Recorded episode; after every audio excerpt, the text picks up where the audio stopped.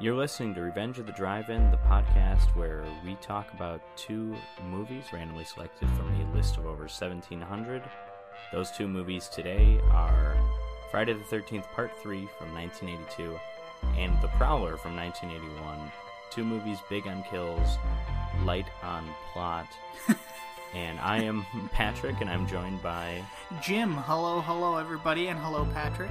Yes, of course. We've got two movies that are more or less the exact same thing today. There's not. We're not exploring the depths of human emotion or the um, meaning of life in any 42. significant way that I can tell. You know, maybe there's an argument to be made with. No, there's not. There's. There's not. the one time Friday the 13th Part 3 tries to do something a little different, it's horrifically embarrassing, I would argue. Yes, I agree. I agree. I think Okay. I think we can get into it afterwards. Uh, Oh, absolutely. I mean, I, I, I I'll just say it. I, I don't get it. You know, people everywhere complain about the Nightmare on Elm Street remake where they confirm that Freddy is a pedophile. Everyone has like problems with that, even though that was the original plan when Wes, Cra- when Wes Craven wrote it, and then eventually it got phased out. And it, you know, maybe it's more implied in the original Nightmare on Elm Street. We we go to some really weird, kind of messed up territory with Jason in this movie. I'm just going to say that. But hey, we're starting with Friday the 13th part 3. And I'll just I'll just start off by saying there's there's really 3 things you need to know about this movie. And those are pretty much the only 3 things, but you've got the same damn movie as the first two again. mhm. Right. I mean, same plot. There's really nothing to these movies in in that sense. It's repetitive. It's a repetitive series. But yeah, that that's that. You also have this is where the first movie where Jason gets his hockey mask. So we're in full icon mode with the Jason character. And the hockey mask was actually just I think it was like a happy accident. I think somebody kind of had it just lying around set because like someone who worked on the set was like a big Detroit Red Wings fan or something.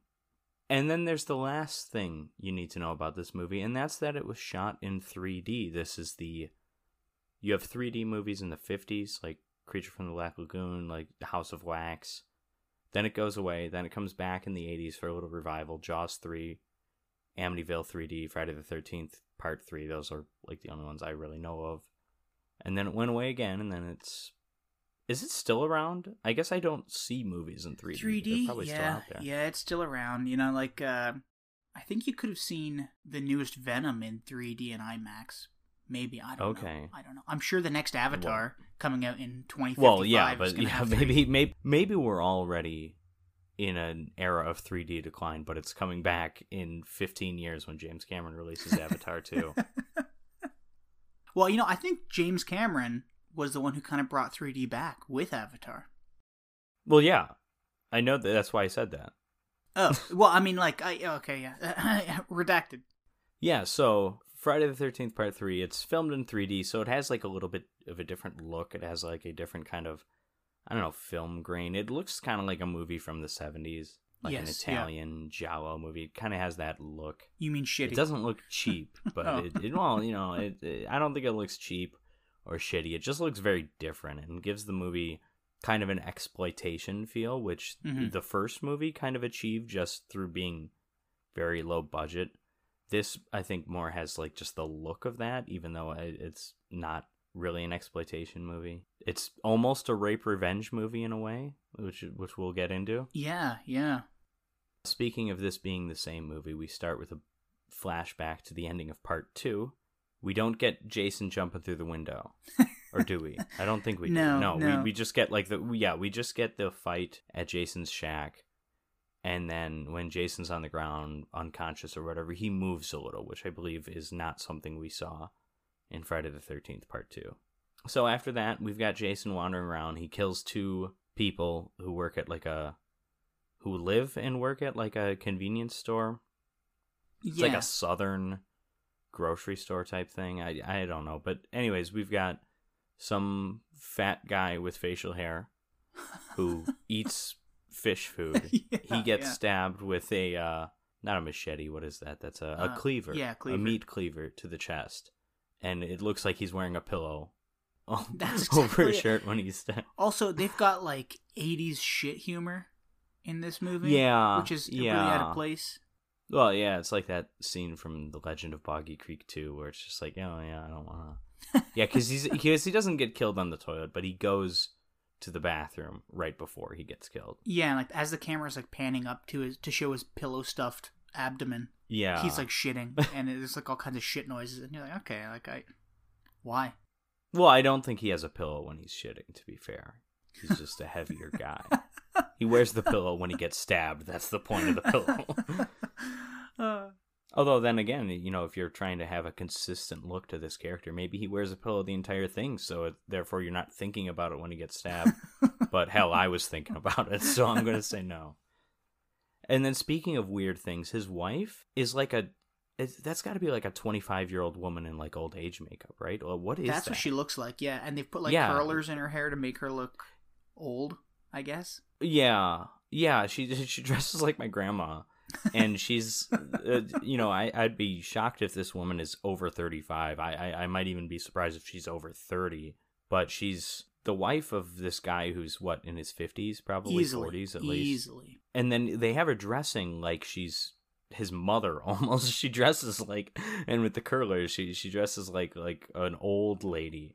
But I think they were just overcompensating to make up for the or the actress being 20 25 years younger. Yeah, it's almost like well, she, she almost dresses like like trailer trash.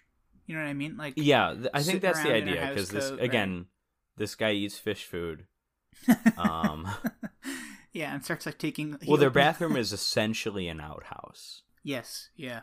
Not even essentially. It pretty much is an outhouse. Oh, but I think it's it's part of the build. Like it's not a separate building, which is why I say it's Oh yes, okay, yeah.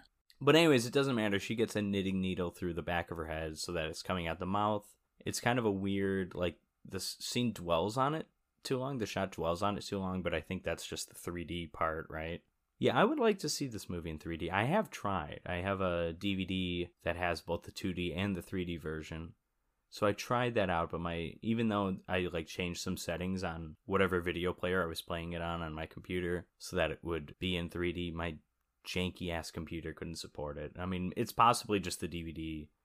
There's just I don't know. But anyways, you know, this I would love to just go to the theater and see this movie in 3D. Like why not? Anyway, so then so then we meet our main characters. These characters are all going out for a little weekend getaway to Chris's family cabin. Chris is our main character, the final girl, played by what the hell's her name? I can't remember. Uh, it's the girl from Sweet Sixteen, which is legitimately solid, underrated slasher movie. Oh, oh, Dana Kimmel. That's it. And then uh, okay, so who who are all the characters we have? They all they're all like set up with like one thing. We've got Debbie, her best friend, who's well, I guess she's got two things to her character. She's horny a lot, and she's pregnant Yeah, yeah.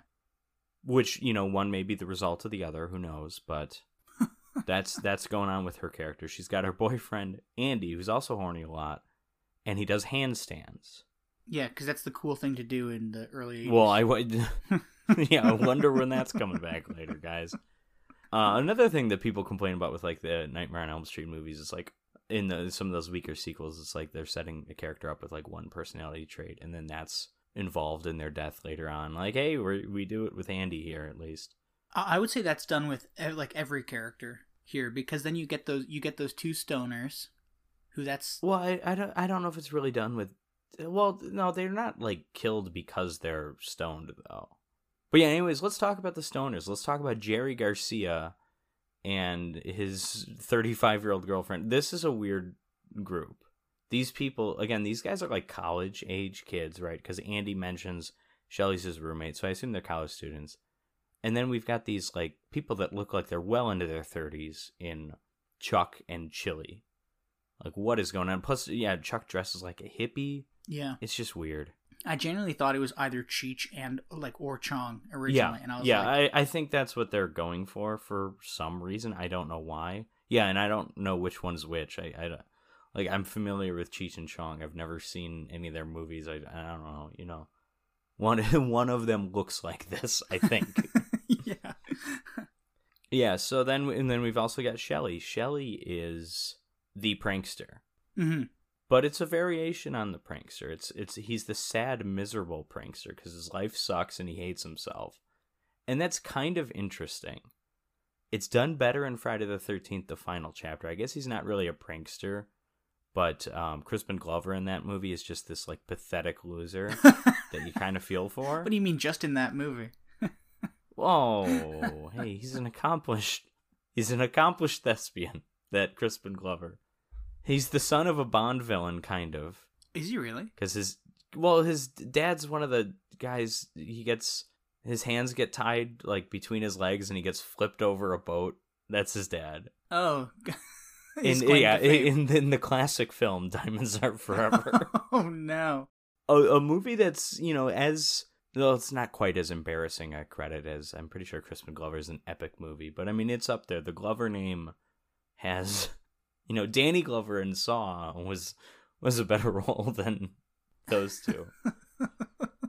So anyways yeah cheech and chong we've got um shelly shelly is played by larry zerner who i'm just gonna say it he sucks in this movie but larry zerner is a I, i'll say i'll use the word prominent. He's an entertainment lawyer who's uh, covered the Friday the 13th trial for a while in, in a really kind of fun and informative way because he has the background of both being a Friday the 13th fan and someone who knows something about the law, which is probably not the case with most Friday the 13th fans, which is not an insult. Like, you'd say that about any, you know, not everybody knows the court system as well as a lawyer, you know? Yeah, Star. Wars fans, you know, I don't expect them to get that shit. But yeah, so he's covered that. We've as of now that case is kind of done. It in it I believe it, it could in theory go through another appeal. So if there is another appeal, be sure to check out Larry Zerner's Twitter account because he will be keeping you up to date on things. I'll be honest. But I like have, I said, he sucks in this movie. I have no clue what you're talking about when you talk about this Friday the Thirteenth case.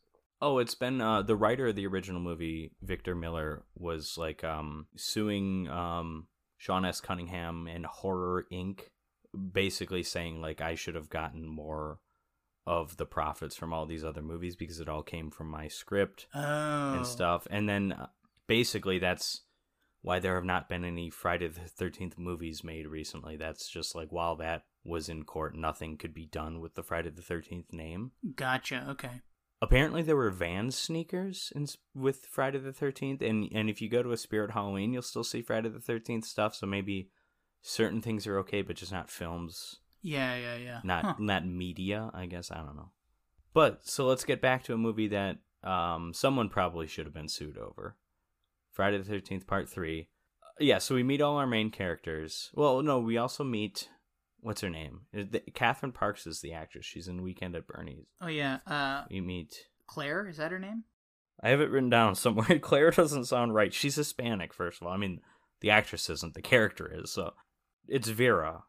First of all, I have I do have it written down. Vera and Claire, not really similar. Wait, hold on. What's the actress's name?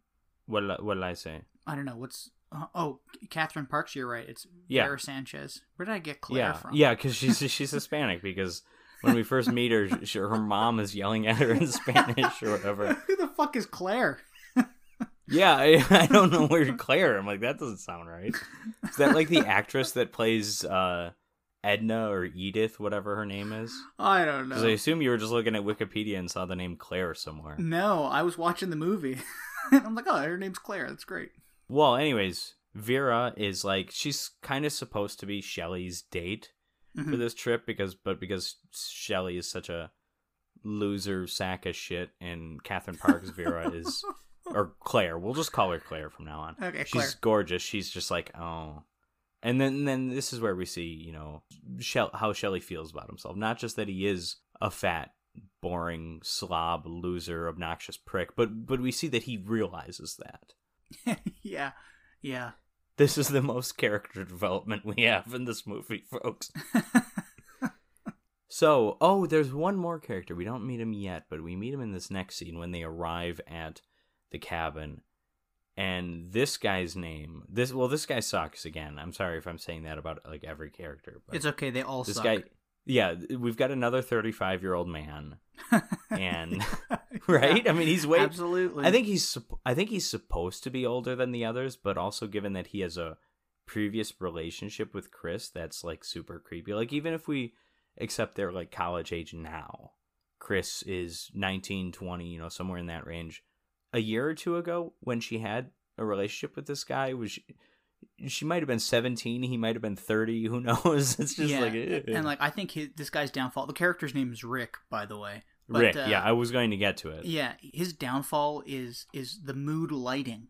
I think during the day when you meet him, he looks pretty normal, but as the I was I was going to say his downfall is a fake head Yeah. that pops an eye out. yeah, that too. Yeah, but no, when as the movie progresses, he looks older and older. The darker Oh, it gets. I see. You know, like he then. So the end of the movie, I guess like I, he's di- I didn't notice that, but but you're right. I think when we first meet him, I don't get the impression he's 35, and later in the movie, I'm like, oh yeah, this is this guy's 35. You're like, oh my god, that guy better be careful with his knees. He might have arthritis. You know. we should we should set him up with um the woman who gets the knitting needle through the back of her head. They're they're about the same match. age. Yeah. Anyways, here at this cabin, which is re- it's like a farmhouse because they have a barn, and they also claim to be the, near the lake, even though we never see the lake. Well, I mean, we do later. I get we do it like the end of the movie, but at some point, Debbie and what's her boyfriend's name? The handstand guy. They Yeah. Loser, go to the lake to go skinny dipping. yeah. Supposedly, we do not see it. And Shelley was invited to go skinny dipping, but he says he's not skinny enough, so he's not. And instead, he's just goofing around. He's got he's got like a box, got a big old trunk, and Vera or Claire rather asks him at one point, you know, what what do you got in there? And he's like, my whole world.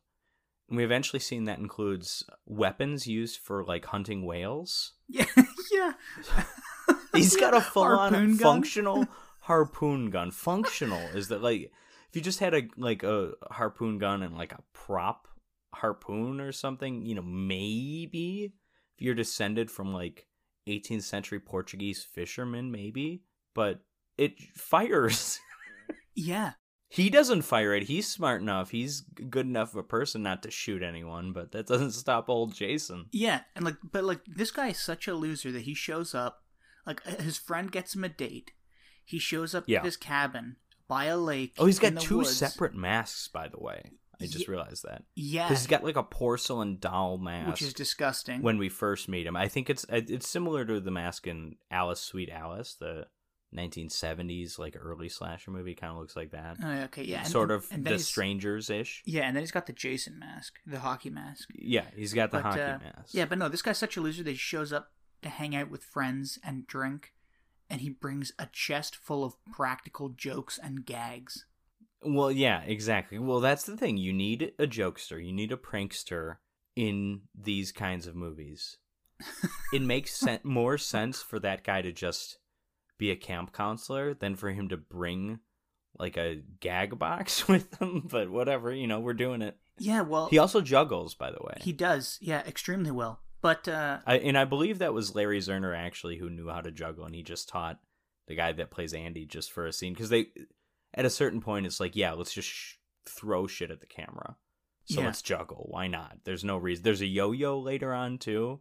oh yeah, that's right. Yeah, yeah, uh, cool 3D yo-yo. Yeah, well, that's the thing. The yo-yo is like one of the most classic 3D type things because it's like in the in the House of Wax. There's like an intermission scene from the 50s. This isn't a yo-yo, but it's like one of those. It's paddle ball, right? Oh yeah, okay. that that thing where you kind of yeah, and th- it's like an intermission scene and there's this guy just like talking who's like he's sort of like one of those it's like victorian england he's like one of those guys that has like the traveling shows and he just has a paddle ball and then he just turns towards the camera and starts talking to the audience it's so stupid i love it but so yeah it's like so if yo-yo an update on that i guess although yo-yos aren't really going to work horizontally which is why they cleverly set it up where he's from above and yo-yo's coming down you're right. It was very clever. Can work horizontally. Yes, exactly. Some skilled film filmmaking from director Steve Miner, who also directed Part Two, which, though it had its moments of goofiness, with like uh, we talked ad ad nauseum about the wheelchair death scene. yeah, For the most part, that was a straightforward, serious yeah, horror thriller. It was one that was not afraid to have fun. But this is this movie's just goofy. Yeah, and like it, it's it's uh it's quite the change from part two. Yeah, Even all yeah. the part two and part one line up very well tonally, and this one not really. Yeah, and I mean even all the all the side characters, or even all the people who get killed in part two, at least have some sort of a character to them. yeah, we've got the pervert. Uh, we've got the naked woman, which that's not really a personality, but whatever. Yeah, well, but I mean, like even like besides that stuff, like like they have the thing that they're known for, but they're also characters. Like if that makes sense, these people are literally just caricatures of of like characters that you would find in a horror movie in in part three. Yeah, You know, yeah. like, Like, I said, I mean, there's Andy, nothing all he does is do handstands. yeah, All he does, he's he's like Lanky Kong in DK64. He just walks around on his hands. Yes, yeah, Anyways, oh, we forgot another character. We've got the updated version of of um, Crazy Ralph. Oh yeah, Crazy Ralph, the guy that warns everybody in the first two movies about going towards Crystal Lake, and he's like, you know, you're doomed, you're doomed. You know that guy, that character. Versions of that character appear in so many horror movies. We killed off Crazy Ralph in part two, so it's like, oh shit, what do we do? Let's have this new guy, who's who's a hobo. yeah. He should be Yeah. played by George Buck Flower. He's not. You're right. No one played the hobo like George Buck Flower in the Back to the Future movies. Every hobo role ever is him. And this guy is, is like a. They couldn't afford Buck Flower. this guy's like a knockoff. Yeah, yeah, and he's, ugh, yeah, and th- when they meet him, right, he's he's essentially warning them not to go to the lake, but he's also holding an eye. Right. like- He's holding an eyeball, which does not look like an eyeball to me. I mean, I sort of. It looks like a goat's eyeball He's supposed to have like parts of the membrane and stuff. But uh, again, it's so he gets to hold it towards the camera, like, ooh, spooky. uh, yeah. in case you can't get from my tone of voice, I'm I'm not the biggest fan of this movie. Ooh, spooky. Anyways, so Shelley pretends to, you know, well, he doesn't pretend to kill himself. He does a prank where he ends up with a knife in his head, and everyone is like scared, but then Andy realizes it's a prank, so he does that kind of shit. That's Shelley. yeah, real shit guy. Right. Well, you know, I think there's a case to be made that he is likable, at least at first. Like, likable in like a, oh yeah, I kind of feel bad for this guy. Like, I, I'm, but then at one point he, he, he's, he's talking to Vera or Claire. And he's like, "Hey, maybe we should." And then she's like, "No." She's very polite about it, but she's like, "No, it's not like it's not going to happen." Hey, but we can like still be friends. I'll I'll um just going to take a walk. I'll talk to you. And as she's walking away, he says "bitch" like under his breath, and I'm like, you know what?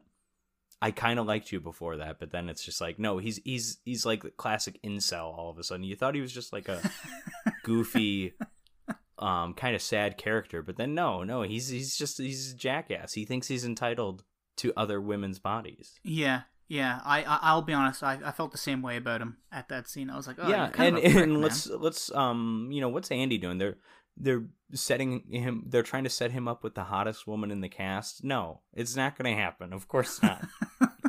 set him up with Edna. Well, I guess they can't because she's dead. But whatever. That's okay. Set them up. Well, and she's already been shipped with Rick, which which leaves Chris open. Chris is very pretty too, but Yes, yeah. probably not as pretty as Vera.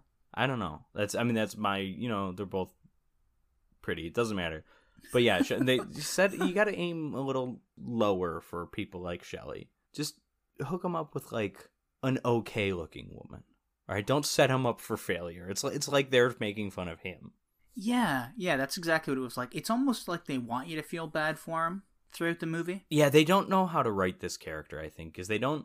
They want you to feel bad for him, because he even says later, he's like, "No, I I do all these goofy things because no one would notice me otherwise, because he thinks he's a loser and stuff." Like, okay, that's there's an angle of sympathy there, but I don't know. Also, the stoners hate him. Who likes him? No, yeah, li- literally Every, nobody Chris likes him. Chris is frustrated as hell with him. and it's because he does all these dumb fucking jokes. And like, imagine Right. Patrick, you, me, some other friends of ours were hanging out, right? And this guy, David. yeah, yeah. He's like that, but worse. Actually, maybe maybe on the same level. But uh yeah, it's like it's like. and then, he, and then he gets pass out drunk after one beer. Jeez. But no, I mean, like imagine hanging out with somebody and they're constantly pulling practical jokes where you feel like you're either being attacked by somebody or you think he's dead. Oh yeah. Well, that's the thing too. Is like that's just you just have that in these movies. Even if you know if you have if you know someone if you have a friend who's goofy and every now and then will play a prank, he doesn't jump out of the lake in a wetsuit With a with harpoon. a harpoon gun. You know? like there's there's a line drawn somewhere where it's Yeah, just like course. some things it's just like yeah no no this there's a, there's a certain point where that character doesn't become relatable and you're just making him a movie character and that's fine. Mhm.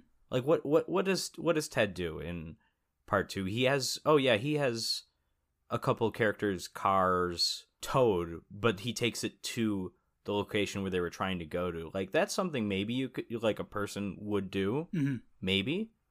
It's kind of funny. It's not really a dick move. I mean, it's kind of a dick move because you have them freaking out, but you're still taking it to where they should be taking it, which was like 30 seconds away. Yeah, like so I don't know. So it's the harpoon gun. I can't, I can't stop harping on the harpoon gun. Joke of the day. No. Um, no, the joke of the day is jumping out of the lake with the harpoon. Oh my gun. god. Yeah, so okay, so we got to get I mean, we're we're not really talking much about the plot, but there isn't really much Exactly. Yeah. about. There's nothing in the plot. This is one of those movies. And so here here's how people die cuz that's that's all we're missing pretty much. So, I'm going to get the order wrong probably. But well, because we have that scene where Claire Vera goes out to take a walk and she's like sitting on the dock and this is right after she rejected Shelly, and then Shelly jumps onto the lake. He had time to switch into his wetsuit and everything, grab his harpoon gun. He's got the hockey mask on, of course. Well, hold on, hold on. Before you get to that, we got to talk about those gang members who get killed. They're the first. Oh deaths. yes, of course, yeah. O- This other is than the, important other than the couple these at the are- beginning. because we've got our first two black characters in the Friday the Thirteenth series. They're both criminals, and um, and this Oh is also, I think, really the first time in this series. This is a recurring thing later on, but this is kind of the first time we kind of introduce characters just to be killed. Well, they end up kind of affecting the plot in a way, but look at the other, you know, the earlier two movies. And it's like, okay, the characters that died were either, you know, they were not that they had a lot of character to them, but they were around in the movie and there was reason to believe they wouldn't just immediately get killed, you know what I mean? mm-hmm.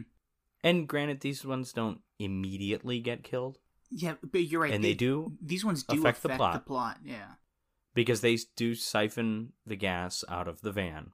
which also ultimately doesn't make a difference. But we can get to that.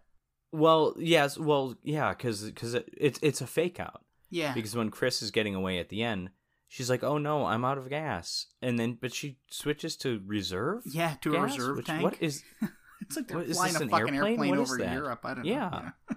like a spaceship? I, is that was that a thing in like don't think so. seventies, eighties vans? I don't think so, man. I think I don't know.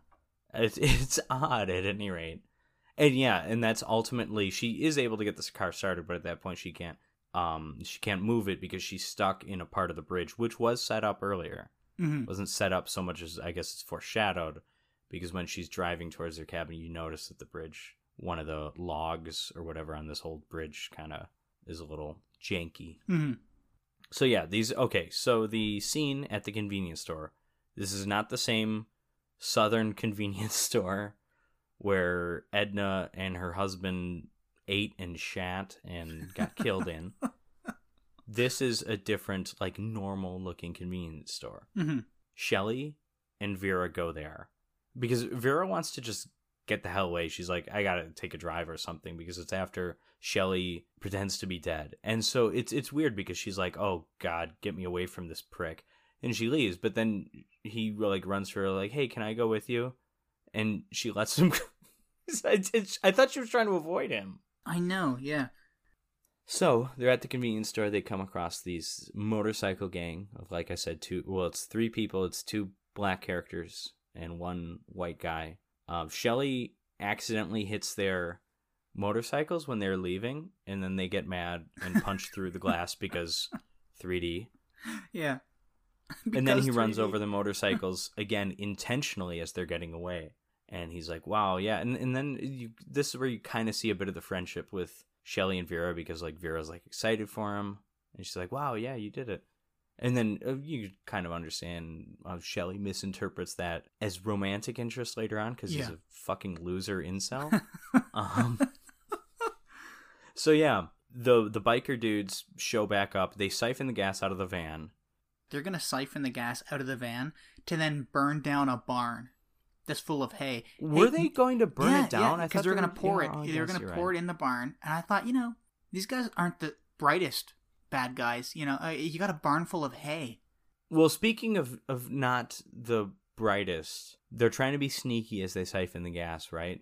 But then the the one woman in the gang goes up there and is just like swinging from a rope and making a lot of noise. She's going like woohoo, and it's like, what is this? Are you trying to be sneaky or you're just trying to have fun? Well, What I is- I really are we liked doing? I really liked that shot because she's like walking through the barn, being an idiot, just like thumping things around. She's dressed like Prince. Yes, exactly. Exactly like Prince. That's exactly what I thought. She looks a little like Prince as well. Anyways, she's swinging from this rope, from like this pulley, this hay pulley, and uh, the the white dude in the gang is like talking to her. Then he looks down and looks back up, and she's gone. He's siphoning gas with a lit cigarette. It should be Yeah. pointed out. I, I, that's kind of fun to me. That guy just doesn't give a fuck. It's great. yeah, but no, that's a, that's a great scene where she's swinging on the rope and talking to uh to the other gang member, and then the gang mem- member looks back up and she's gone, and the rope is just swinging. Oh yeah, because she gets killed. We see later she's hanging from the. She's stabbed with a pitchfork yeah. to the point where she's like um stuck in like a rafter, which is neat. That's a neat reveal. And then the white guy gets stabbed with a pitchfork, and in a shot that takes way too long again for like the 3D effect. I'm sure.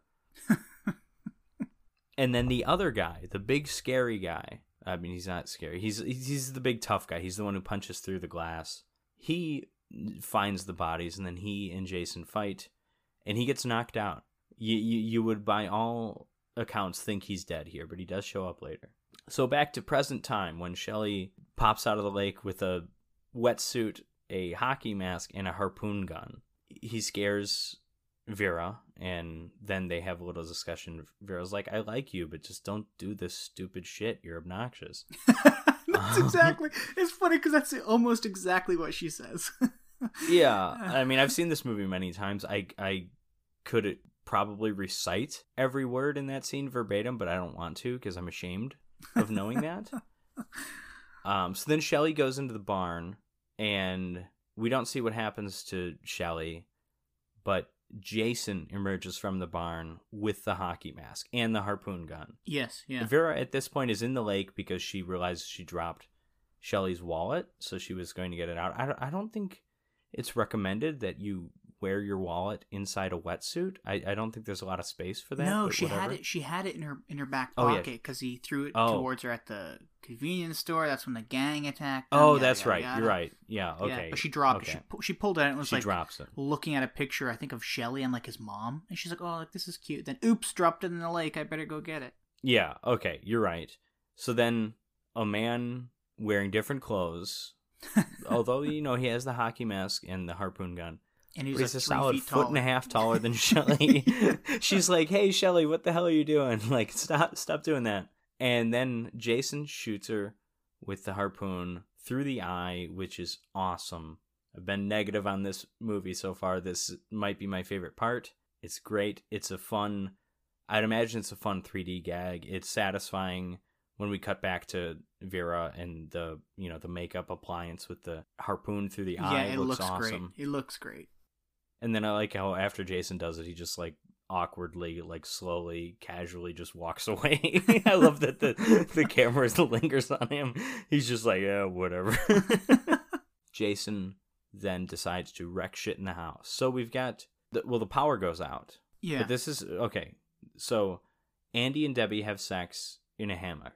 Debbie takes a shower. Andy, like a dick, walks around on his on his hands to go get beers. Dude, I'd be so upset And if then- that guy was hanging out with me when I'm supposed to be like relaxing in a cabin and some fucking loser is walking around on his hands because he thinks it's awesome. God. Right? Yeah. Well, it doesn't matter because he gets split in half. Here. I mean that that's the um obviously what we're going for. I've I've never we the reveal of his body later is awesome. Oh, it's great. Yeah. But I never got um from the way this is shot. I never got a split in half vibe because you kind of see him fall to the ground and like in one piece. I feel like you see his leg. Yeah, but I mean, listen, it would have been a tough effect to do. We see later in this film we don't exactly have the best effect people working on this. Um, going back to the head with the eyeball, but you know, I don't know. It, it's a fun like he because Jason just takes the cleaver and brings it down, and then Andy falls. Later on, we see Andy's body stuffed up in the rafters, which is awesome. Which is a, a matte painting, I believe. It's great. oh, is it It's really? Awesome. I think so. Yeah. Wow. If, it is, that's extremely impressive. I would not have guessed. I would have thought that they'd actually put like a like a like a dummy up there with eh, like because that was impressive. If it really is. Yeah, I, I believe it's a matte painting. It is impressive. Re- even if it's a dummy, it's a good dummy. Yeah. even, but I'm pretty sure it's a matte painting. So, and we see that when Debbie is back in the hammock and she looks up because she notices blood is dripping down. And then as she looks up, she gets the machete kind of stuffed through below her neck. It, it's it's A la Kevin Bacon. Kevin Bacon Yeah. death, but Yeah. but not as good. yes. Although there's some almost like tearing with the machete, which is kind of interesting, and I'm sure it's because it's a rubber torso, but it's kind of a neat effect. It's not as good as the Kevin Bacon one. So then Jason cuts the power, apparently, and then we're back to Cheech and Chong. Chuck goes outside to fix. He's going to fix the fuse. In a pretty neat shot, he like he turns it, uh, um, or he, tur- he turns the light on, and then we see like Jason behind him. Like that's pretty cool. And then what does Jason do? Jason just throws him at the thing and electrocutes him to death, which is you know it's fun. So so he gets the power back on, but then Jason Yeah, yeah. seconds later, J- Jason puts the power back offline. So then we've got uh, Chili, who's the you know thirty-five year old girlfriend of the fifty-five year old stoner teen. yeah. She finds Shelly. Shelly enters the house. He's got like a slit throat, and she thinks obviously that it's a prank. But then after a while, she realizes, oh my god, wait, you're dead. And then she starts screaming for everyone. This is some of the worst acting I've ever seen in any movie. Because she's just like, oh my god, Shelly's dead. She's just like screaming. She's running around with Yeah. no sense of urgency. Yeah. Like I get it, the the character is panicking, but I do not get. Well, uh, no sense of urgency and no sense of direction either. Oh yeah, and she she turns around when the door blows open because spooky wind. Anyways, I mean it doesn't matter. Jason picks up a fire fireplace poker and stabs it through a torso. I like that. Yeah, that like was. there's some steam coming from the body as it happens. That's cool. I like that one. That one's my second favorite kill. I think after. I the- think so too. I think gun. um yeah, the harpoon gun is definitely my favorite. This is either my number 2 or 3. There's a kill that's both bad and good that we haven't gotten to. That might be my number 2. I don't know.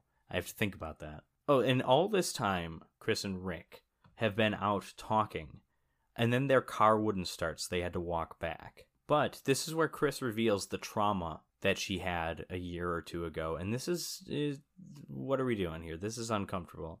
She several years ago at the lake house, or maybe just last year, was attacked by a man with a deformed face, and she was likely raped. They never say raped. They it's implied. I, if I'm not mistaken, Dana Kimmel was like, "No, I'm not doing this speech if we say the word rape or anything like that." So I think she's kind of. I think they intended to make it much more straightforward. It's still pretty straightforward, I think. And then obviously we haven't gotten a true reveal of Jason's face yet in this movie, but obviously we know this is Jason in the flashback. Mhm. And then later on, even after she's been fighting this big, scary man for a while, she's surprised that it's him when when she sees his face, which I always thought that was stupid. I know. Like, wouldn't you have almost assumed that this guy who's killed all your friends and is attacking you Yeah, was some- probably the guy that raped you a year ago Yeah, when it was some brute of a man? Eight freak running around the woods killing people. You're not going to put two and two together. Yeah, I always thought that was uh, very, very stupid. But, anyways, Chris and Rick return to the cabin, they find that like the water's running in the shower and then there's like bloody clothes in there. And then Rick goes outside to investigate something and then he gets grabbed by Jason. yeah. and he's Jason's holding his mouth so he can't scream out. Chris is like, "Hey Rick, where are you?" And then after Chris goes back inside, Jason lifts him up by the head, crushes it, and we get the worst fake head in the world. Uh, it's like effects wise, this is awful. Yeah. And then the eyeball, the left eyeball pops out and pops towards the screen, obviously because 3D. yeah. Except watching that, you just know, like, even if uh, I think you can see some kind of string or line, but like, just the way the eye moves. You know what it I never got like? the impression it was just like popping out. It looks like it's just sliding out on something and then would just like slide back. It looked like they had like a like a a pole or like a steel Yeah. wire or something and just pushed it towards the camera. It, it looks like one of those things like when a a bingo ball is selected and just like slides down the Yeah. little metal thing. That's what it kind of looks like. It just like has that range of motion. It, I never got the impression that the eye was truly popping out. But anyways, both a great and terrible kill. The effects are atrocious, but I do love the idea of crushing a dude with your bare hands. Yeah, that's Whether that's or cool. not the eyeball comes out, I mean, it really is just that motion, that action is just fun. So then, yeah, the first dead body Chris finds is, is, is she doesn't really find a dead body so much as Rick gets thrown through the window. I laughed so hard because she's cowering in the corner. She's closing the doors and windows because like the wind is knocking them open, and she's keeps Yeah. repeating Rick's name. She's like calling for Rick, yeah, she must say Rick probably 30 or 40 times in this scene. and then and then his body's just chucked through the window. and Lands in front of her. I laughed so hard. That was the, that might be one of my that might be one of my other favorite scenes in this movie. So then Chris runs upstairs as Jason, you know, Jason comes through the window, starts going after her. She hides in a closet, finds Debbie's body. This is when um, Jason starts busting down the door and she pulls the knife out of Debbie's body and uses that to fight back. So she starts coming at him and kind of like stabbing and swiping the knife because 3D, and then eventually stabs him again in like the leg. And then as she goes to run away, Jason throws the knife at her, which is pretty cool. Then she escapes out a window, like a second story window. She kind of falls down as Jason's like tearing at her jacket. And then she waits at the front door for Jason to come through and then hits hits him with like a board of wood, which uh I would have just been It's like running, but slapstick at that point. It's like It is a little like bit, Laurel and yeah. Hardy or Three Stooges. Well. J- Jason does get kicked in the balls in part two, where he hit in the balls at some point. So this is sort of that. But yeah, anyway, she then gets in the van, as we were saying, starts it, but runs out of fuel. Turns on to the um, reverse fuel, then tur starts the autopilot up, and unfortunately, her spaceship cannot take off because it is stuck in the wooden bridge. she was so not she able to reach out. warp speed. Right yeah she gets out as jason crashes you know head first through like his head through the driver's side window which is kind of neat neat little 3d thing you know use your hard well first of all i guess i mean everyone knows what jason looks like but this is the hard plastic goalie hockey mask which is this i'll say this is like perfect timing for this movie or whatever because you want an iconic look for your horror movie killer right Mhm. Nothing that iconic about the potato sack. It's not bad. It's functional, Yeah, but But it's not really hockey mask is like okay, we're trying something different, and we're taking an ordinary object. But even at this point, it was becoming not really ordinary. I mean, you might still see it on like with kids playing like rollerblade hockey in the street, but the NHL, I believe, had was moving to the full on mask like the uh, helmet with the the bars and stuff. At this point i think that transition had really already started for goalies. I mean like if you're just a forward or um, a defenseman you just wear there's no mask there's just a, a helmet with a Mhm. chin strap. But i don't think goalies were really wearing this or, or if they were they were moving away from it. I think what they did for the long time the nhl as they changed their like helmet and mask rules if you were in the league before those were mandated, you could wear what you were always wearing. So I think you have like 58 year old Gordie Howe not wearing a helmet whatsoever as he skates around. Uh, it's a, it's a thing. Look him up. um, so yeah, but so the, so this kind of hockey mask was already phasing out, if not entirely phased out. So it's like from now on, unless you're old enough to remember playing hockey or watching hockey at a certain point, the hockey mask you associate more with Jason than you do even with hockey. Yeah. Which is just Yeah. kind of brilliant, probably accidental timing on their part. So the little chase fight eventually heads to the barn where Chris hides up in the rafters. Jason starts tearing down the barn because this was the last day of shooting at the barn set, so the actor had permission to just tear shit down. That's actually what happened, which I love. Chris is hiding up on the rafters, and we see the actress Dana Kimmel struggle to make it look convincing that she would fall from from here, and it's not convincing because she's literally on top. The board is about as wide as her. She's on top of it. It is fully supporting her weight. To fall from here, you have to go out of your way. You have to go off the side, and that's exactly what happens. Yeah. It's so bad. But Jason doesn't see her and he's like ready to leave and then he hears her struggling up there and then she falls towards the camera, hits him, knocks him over, and then she ends up going back up, knocking Jason out somehow, and then she hangs him from the um you used a term earlier. What was that like a The the the, Hay- the hay pulley thing, whatever it is. the hay pulley. Yeah, she hangs him from that. A good old necktie party as she kicks him off there. And th- this is a fun shot with him tumbling towards the ground on the rope, and then and then the rope, you know, it doesn't snap, but he hits the length of it, and then it's like, okay, yeah, his he broke his neck, right? So she goes back down. She opens the barn door, and wait, why was the barn door closed? Because he came in it. Oh, Yeah, did he did he close? closed it with uh Yeah, with he with closed it, I guess, to make sure she didn't escape. Okay, Mhm. that's right. Yeah, that's weird. Whatever. But she opens it up. Jason's there, and then Jason eventually comes to, and he pull he, he does he has to like pull his mask off to like get the rope over his head. And this is when we see spooky Jason face. He kind of looks like um Sloth from the Goonies a bit. maybe Yeah, more than a bit. Yeah, yeah He may- he maybe more than a exactly bit. Yeah, this is Richard Brooker, who's like a stuntman. I know he's in like the Death Stalker movies. He had like a bunch of credits. He's like a big stunt guy who specializes in playing monsters, I guess. So this is our reaction where Chris is surprised to see that it's this other big hulking monster that she encountered once in her life. Then Jason's coming at her, and then all of a sudden the the big tough motorcycle guy comes too, and he he gets up and starts fighting Jason. Immediately gets his hand cut off. Uh, and then Jason has his back turned to Chris as he just wails on this already dead man repeatedly with a machete, just like really, really getting in really giving it to him. And at this point, Chris has had enough time to pick up an axe, and which she hits him in the forehead with when he turns around. And then when the axe hits him in the forehead, there's like a moment of pause. Then he sticks out his arms because 3D, and Jason eventually falls to the ground, supposedly dead. Chris then, for no reason other than we did this in the first Friday the 13th movie, goes out onto a canoe and and goes out into the lake.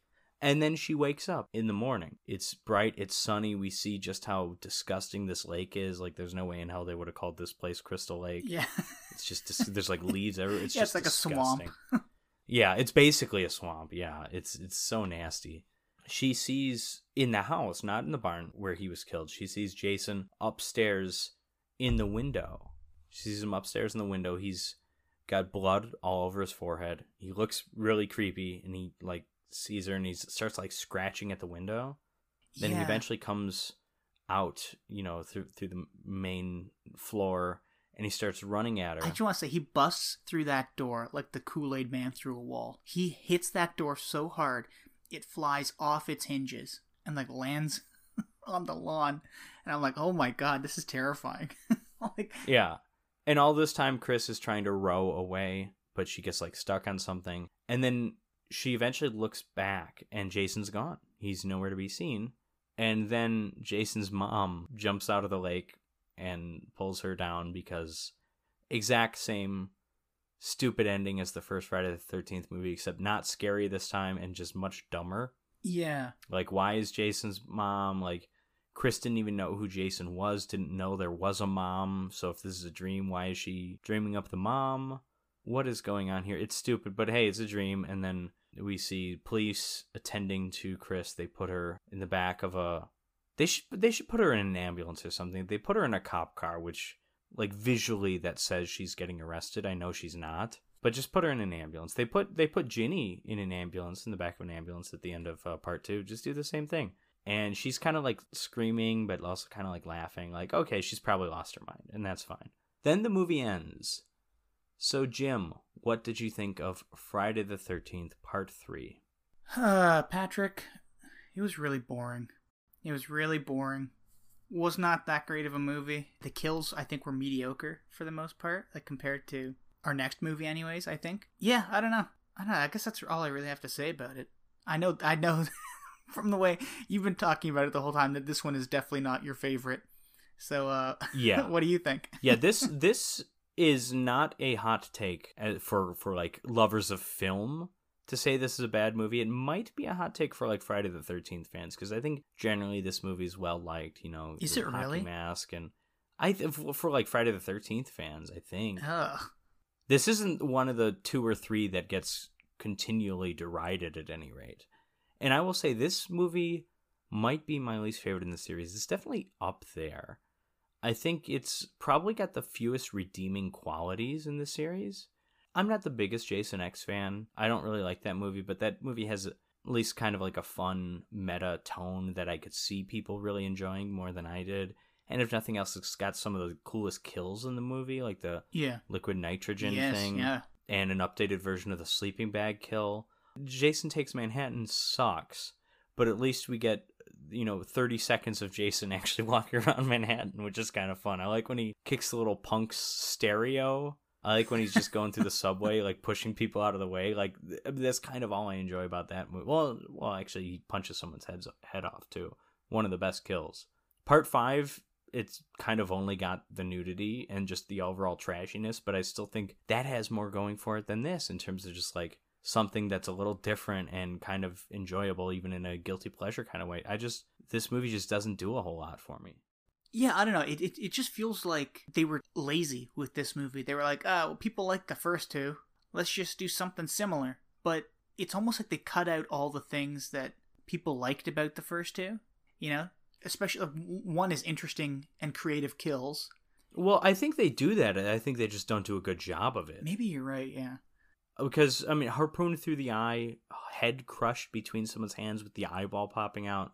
Yeah, I, I a guess dude it's just kind of getting split in half with a meat cleaver. Like I, they're trying, at least in that sense, but it, it just doesn't work as well. I don't know. I think some of it is just the movie's not as interestingly shot, and I think a lot of that is they're just trying to do the 3D stuff, like juggling, Yes. yo-yo. Yeah. That's just as important in this. Those gags are just as important in this movie as like the kills. yeah. Yeah, So, it, yeah, it's like this movie was a vehicle for 3D effects. This movie was a vil- vehicle for Larry Zerner's juggling skills.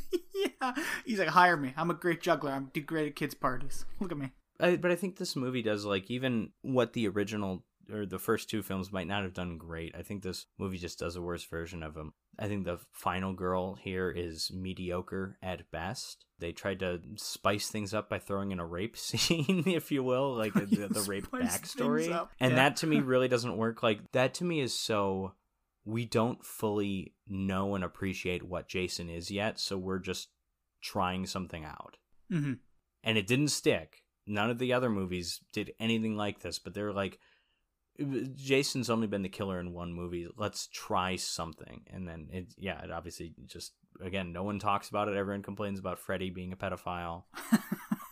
Uh, this this to me is more jarring because it's less in character than Freddy being a pedophile in the in the Elm Street remake.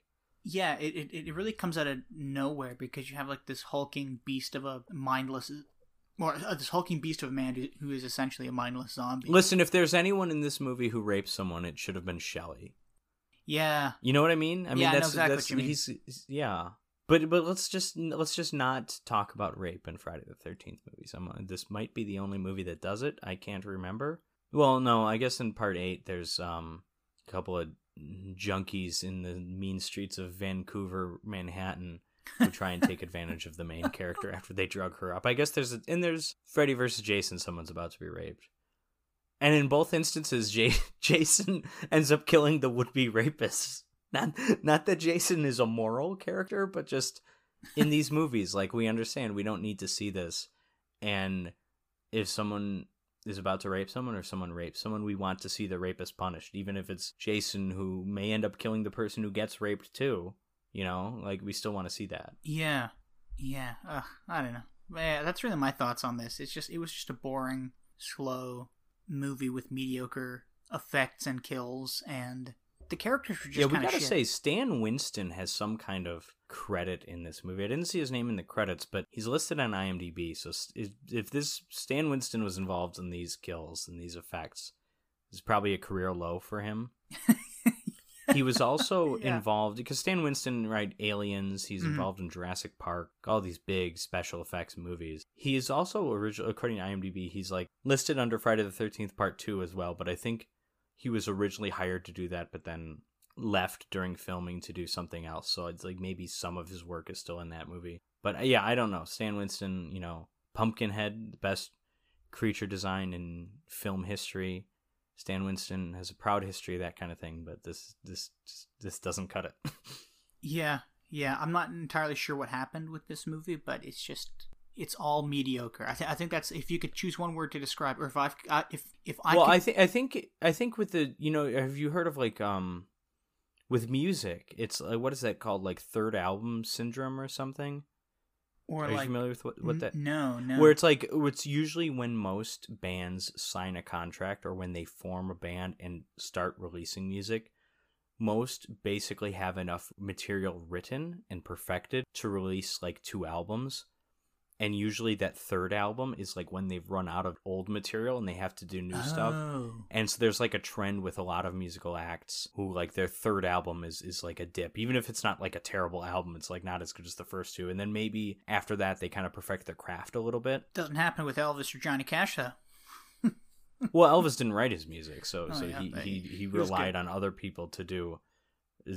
He just if the writers couldn't get that shit done, he'd just hire someone else, I guess, right? or or the Colonel would rather. yeah, And I I don't know what Johnny Cash's third album is. Are you confident? Are you I have no willing clue to be honest. I, to, uh, yeah, exactly. It might suck. well, I don't know. It's not with his hot and blue guitar.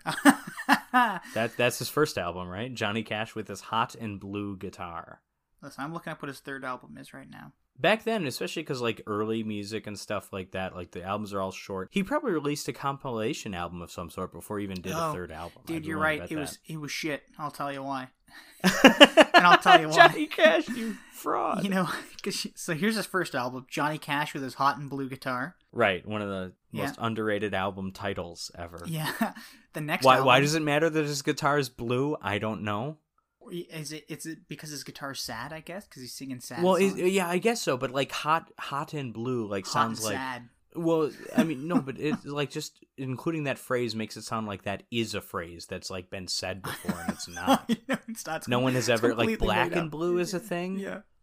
Like what should we call Johnny blue, Cash like his guitar? bruised. Hot and blue. Yeah, hot, hot and blue. Yeah, that's that doesn't that is a phrase that carries no meaning. Yeah. Then his next album was the fabulous Johnny Cash, which is a great album cover and a great album all around. The Okay. third album is a shit album, and I'll tell you why. It's because, and listen, it's not that I have anything against it, but it's called Hymns by Johnny Cash, and that's his third album. Oh, a- right, because it should be hymns. they. Oh, I thought, you were complaining that there's a, they threw an S. on No, I I know what you meant, but yeah, That's you're not a fan of his gospel music so That's much. joke Okay. of the day right there. No, you know he's got. You can't say that more than once in an episode. Yeah, well, You've but got the to be jokes limited. get better. The, jo- the jokes get better. That was a good one. Uh, no, his uh, uh, I, I I like a lot of his gospel stuff, but um, his hymns. Were you there when, they crucified our our Lord? You ever notice the Johnny Cash impression is basically the same as a John Wayne impression, just with singing? Anyways, you want to talk uh, prowling? Yeah, I'd love to prowl. I mean, yeah, I'd love to talk about prowling or the prowler. We're talking about also in our um, just a quick plug. Well, first of all, I guess I forgot to mention we are brought to you by the Grandma Sophia's podcast network. Sorry, Grandma Sophia. I forgot to mention that. Uh, so check out the Grandma Sophia's Cookies blog for all things music and entertainment. But I was going to say, like, on our Patreon, we've done uh, commentary tracks, movie commentary tracks. So far, you and I have recorded three, but we'll probably have more than three out by the time that this episode comes out. So patreon.com slash revenge of the drive-in. But we do have, I did make a note that our first two commentary tracks, coincidentally, were movies that had roller coasters made about them. We did Saw, which has Saw the Ride at Thorpe Park. We had The Mummy, which there's the Revenge of the Mummy roller coasters at like all the Universal parks. This next one, The Prowler, doesn't have a roller coaster, but there is a noteworthy roller coaster named The Prowler or Prowler maybe at Worlds of Fun in Kansas City, Missouri. So wow, wow. yeah, exactly. Okay, yeah. So let's get to the Prowler, which in my opinion is a better Friday the Thirteenth Part Three than Friday the Thirteenth Part Three. It's almost a better Friday the 13th Part 2 because it has the same exact climax as that movie. It does. Yeah. Right down to the rat. Yeah. It's it's like the movie does, came out yeah. the same year as Friday the thir- 13th Part 2. I'm not saying either one ripped off the other. I don't know which was released first, which was shot first, but it is remarkable how many similarities they have because you have the actress here who kind of has like an Amy Steel look about her yeah, she does. Yeah. in that she's like pretty kind of bland and blonde basically those are like the Freckles. She's got the final girl look a little Got bit, some but freckles. she has a she has a pitchfork at one point, which that's what Amy Steel has when Jason jumps through the window at the end. And she hides under a bed, and there's a rat that goes by her. Like this is just really she, weird. she does not pee herself though. I'll take it. I don't want the pee. Wait, was wasn't it part two when they when he was on the chair? How did, did Yes. yeah, I like that. It's great. Um, well, you know, some more things that uh, the Prowler from 1981 and the uh, Friday the 13th movies have in common. This one, the Prowler, was directed by Joseph Zito. I assume I'm Who directed the next Friday the Thirteenth movie? A much better film than Part Three. Yeah, and he also directed Invasion USA. I was going to say Invasion USA, I believe, the Chuck Norris movie. yeah, and uh, I and then we've also others. got Tom Savini on the effects, obviously, who did who did Friday the Thirteenth, the final chapter, as well as the first Friday the Thirteenth movie. Yep. You were badly missing those Savini effects in Friday the Thirteenth Part Three. Is just, Absolutely, because they look because Yeah. everything in this movie looks really good. And he also apparently did the effects for a movie called Red Scorpion. I've never seen it, never heard of it, but that's also another Joseph Zito movie. So they've worked Okay, together yeah, I've more never than heard once. of that one. I like the opening of this movie. You know, me, I'm a, I'm a big history buff. We get uh, some newsreel footage of uh, the Queen Mary uh, returning to port, I guess, or returning to New York. Yeah, it's the ship Tobias buys in Arrested Development. to have a nightclub. Yeah, and uh, Wait, yeah, no, no, he does it. He buys the nightclub called the Queen Mary. They also yeah, and it's a have a party on the ship named the Queen Mary. Those are different things. Excuse me. yeah. Anyways, so yeah, so we, we got this newsreel footage of all these American GIs returning home in I, I, I guess it's supposed to be 45 at the end of the war at the end of Wikipedia said 44. And That's- I'm like, I, yeah. that's war ends in 45. well, I so don't know what the, thing hell so that's they about. return in 45 but then we cut to a woman named Rosemary reading a Dear John letter that's dated like Yes. March of 44 Right. and for anybody Yeah, who that's that's the 44. yeah and like for anybody who yeah, doesn't know, these GIs aren't returning after the fall of Sicily. They don't give a shit about that. The war is still going on. yeah yeah that that was actually 43, I think. Come to think of it, but Sicily? I think yeah that was 43 Yeah, Italy fell in 43, I think, and they've been falling since. And oh no, no, poor Italian. For anybody who doesn't know what a Dear John letter is, it's just like a breakup letter that a lot of women wrote to their GI boyfriends in World War II or Vietnam or well, Korea well, hang on. We got to explain. So a letter is a thing that you write with your pen and you mail to someone. Listen, and it's a it's stamp it's is 2021, Yeah. Jim. We've got to update people. goddamn kids today and their smartphones. This woman, Rosemary, reads out this letter. She's breaking up with this fella, and then we cut to the year after, like uh, 1945 Mm-hmm. at some point. Rosemary is going to a graduation ball with her new boyfriend Roy, who's also uh, like a GI, I think. And I guess No, there's- no, he's he's French Canadian. His name's Wah. yeah. You're an idiot. More Uh, more hockey goalie connections. Yeah, there you go. Yeah, I really like the stuff they added in in the beginning. They added like a little tribute to Glenn Miller, who uh, Glenn Miller of big band fame. Uh, he was shot down over Europe in like '44. Uh, I think they found out that he was shot down by the Allies by accident in recent years. But um, fuck, where am I? Oh yeah. So anyway, so they start dancing and stuff, having fun. The frisky couple decide to go to Lovers Lane, and uh, and and start getting a little busy. But while they're out there enjoying themselves, a guy dressed like a GI, who I assume is probably a GI, shows up with a pitchfork and a knife and um, runs the Like a couple through- bayonet. Yeah, yeah, yeah. The knife's like a bayonet. Like Yeah, um, now I mean I saw people talking about it and they called it a bayonet, but I don't know, it looks more like a K bar to me, but that's um Well, what the I don't know. No one knows what that is. Okay, The- That's okay, pe- all you We're talking to an audience Kmart. that doesn't know what letters are. We gotta. yeah, so Yeah. more pitch, more pitchfork deaths. Yeah, We more pitchfork a deaths. couple times with the biker dudes. Yeah, and yeah, so this guy, this this GI, who you can't see his face, he's got like some cloth material pulled up over his face. It's a neat, neat outfit. It's a good look for a killer. It I is. think. Yeah, he runs up to the to the two making out and he just runs them through, both of them together with this pitchfork and it looks really great. It's gruesome, it's bloody. It looks This is also, believe it or not, I mean, this is this is great. This is probably the most mild kill of the movie too. We we see a lot more gruesome stuff later on. So this is like yeah. it, get, it lets you know it's like okay, this is gonna be a pretty violent movie, but then the the movie still can surprise you later on with where it goes. oh, for sure, yeah. And after he kills him, he leaves I he leaves a rose, right? On A uh, rose, yes, rosemary. Yeah, as kind of like a it's almost like a calling card. Yes, yeah, that's exactly what it is. It's like uh, you know, here's a riddle for you, Batman. That kind of thing. Riddle me this, Batman. yeah. Then we uh, fast forward to 1980, and we're in Avalon, California, which is, I guess, where the beginning of the movie was at as well. It's pronounced. I know you're Canadian. It's pronounced California. Oh, oh, my apologies, California. But it is Arkansas, just for the record. Avalon, California. People are getting ready for the first graduation dance held since 1945, and uh, they haven't been held since 1945 because of the murders. And uh, yeah, I was gonna say was maybe it's the more American endless war thing. Because you got Korea, you got Vietnam. You don't have a lot of time of peace between those. Yeah, ni- 1980 is the first time you can really catch your breath.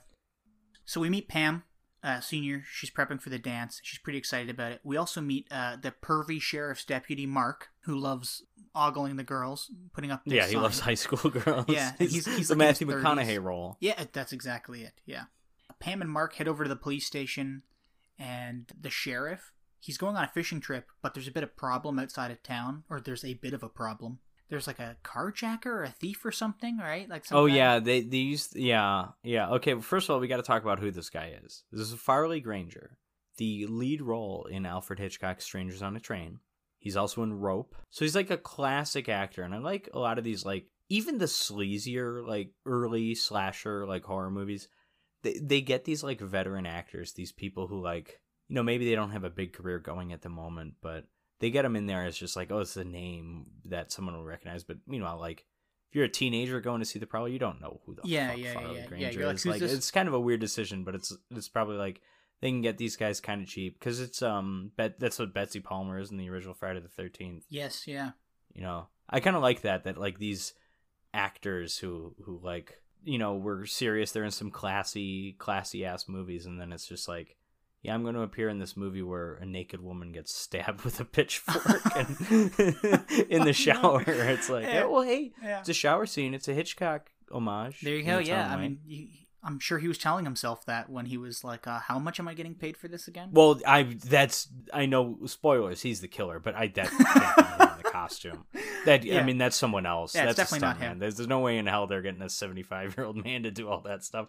Not that it's that physically demanding. It's just like, for, like because it's not Betsy Palmer in the first Friday the Thirteenth movie. She shows up for her monologue. She's she does you know she's got five to ten minutes of screen time there. It's the same thing here. yeah, yeah. Like you just get someone else. You get someone cheap to do the, all the killing stuff.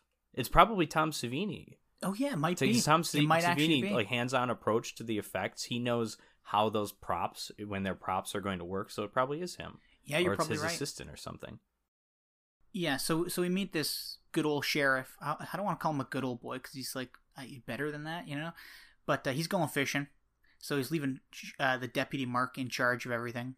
Right. And while this dance is going on and stuff, really not much happens. Just like lots of filler stuff throughout this. Oh, yeah, no, nothing happens. This movie is just it's kills and filler. That's all this movie is. There is no plot. And you know what? I'm just going to say I love it. That's what I like about this movie. This movie has as little shame about itself as it has plot. That's exactly it, and I totally agree with you. I and It is I a love it. shameless slasher exploitation nonsense and it's beautiful for what for what it is. If you like that kind of movie, I can totally understand someone not liking this movie because it's very gory, it's very violent.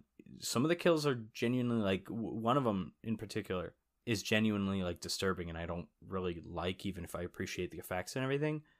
But it's just like sometimes you just don't want to waste time on character Uh, yeah, or plot. absolutely. You just want to see like absolutely. and this this to me is like because Friday the Thirteenth Part Three kind of half asses it with like sort of tr- a little bit with Shelly. We're like trying to do something character just doesn't really work what work well. It's like I I appreciate a movie that a nails the kills better than Friday the Thirteenth Part Three, but also b doesn't bother wasting time on the stuff that Friday the Thirteenth Part Three ultimately kind of wastes time on.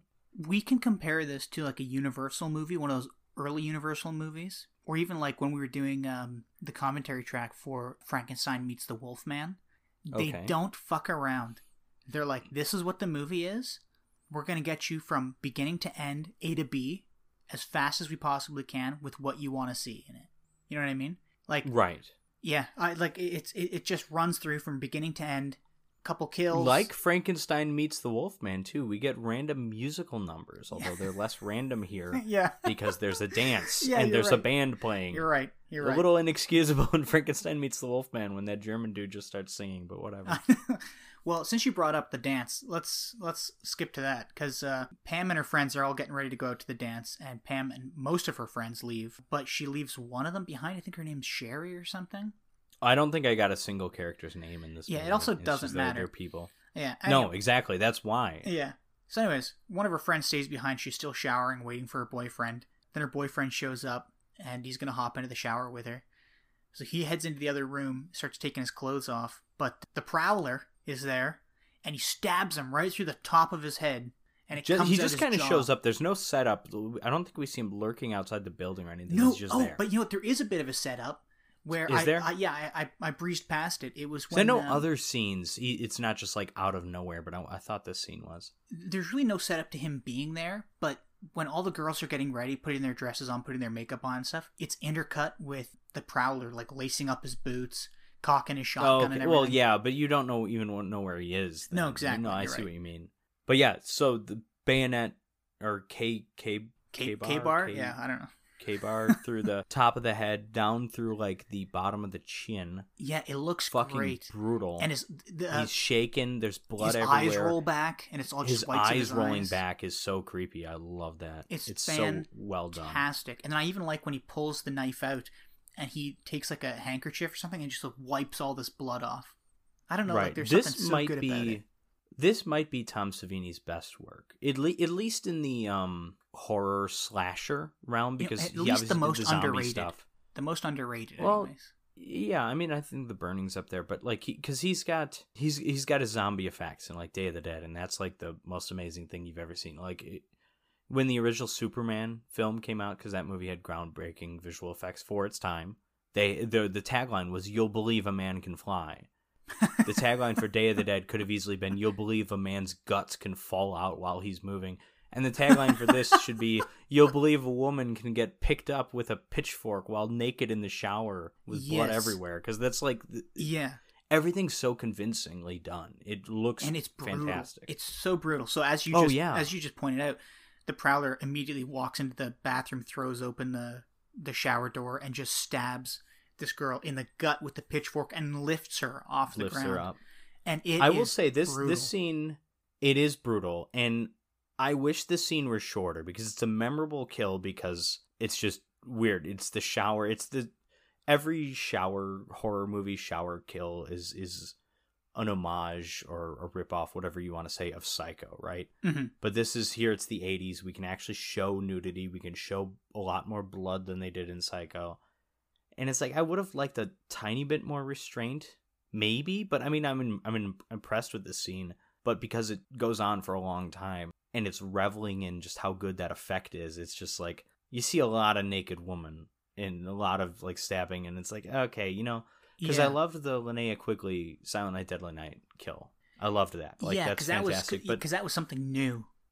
well, it's something new, but even though she's running around naked, the or topless the entire scene, the actual like it it doesn't dwell on the penetration for like a minute like it does here. You know, of the actual deer antlers. Yeah. That's a relatively quickly done. I mean, he picks her up, and then you see what they're doing, and then they show the body. Like it's pretty simple stuff compared to here. We see every freaking image we could possibly imagine seeing from this, and it's like I could understand someone loving that.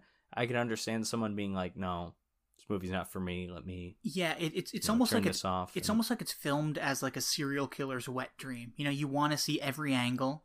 You want to see every like minor movement of that pitchfork a in the little body bit. A, and a lift. a little bit and i i think we're you're i i don't disagree with you but i i want to give the movie some credit because it sounds like we're calling joseph zito and or tom savini massive perverts here No. or serial killers even and I, no. I don't think that's the case i mean it might be who knows tom savini probably has killed at least one person because he's tom savini but I the scene is so long, really, because the effect is so good. I mean, I think that's why. If the effect wasn't that good, don't get me wrong, this scene would would have been really quick.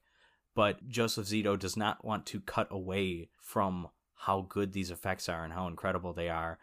And I think uh, there's it, it become uncomfortable. At least this one does after a certain amount of time. But I also like a quicker death might be more effective in terms of just being scary. Maybe not disturbing, but that might like just timing wise that might work a little bit better to be like to make the scene scary because to me the scene isn't scary it's just in, incredible and then after a while it becomes uncomfortable Yeah, I I do agree. I do agree. I mean, it made me feel uncomfortable. I actually had, you know, as as I usually do when I watch these things, I take some notes down, and I wrote. Uh, I'm looking at it right now. It says something so brutal and scary about being killed in the shower, being naked and totally defenseless.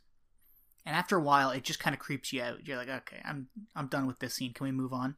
yeah yeah I, I agree with that wholeheartedly i mean the psycho scene takes a long time too but that's it's, it's all the quick edits and everything yeah i don't know yeah this is this is not psycho it's not as classy it's a lot sleazier a lot more disgusting than psycho Well, right after this, we cut to somebody cutting this giant cake at the dance, and the only reason I'm bringing this up is because that's a fun edit. You know, but they missed a golden opportunity here, and it would have been a close up of somebody stabbing a fork into a piece of cake and handing it to somebody, or somebody okay. stabbing a fork into a piece of cake and eating it. They, that was that's well, what they I, should have th- I think I think it's I think it's less about that because I think the next line is something like um, there's someone at the dance like on the microphone he says like something like Are you guys all alive out there or something? There's like a line. Oh, like that was that. at the beginning. remember That was at the exactly what it is. beginning with uh, That's the beginning of the yeah. movie. Okay, excuse me.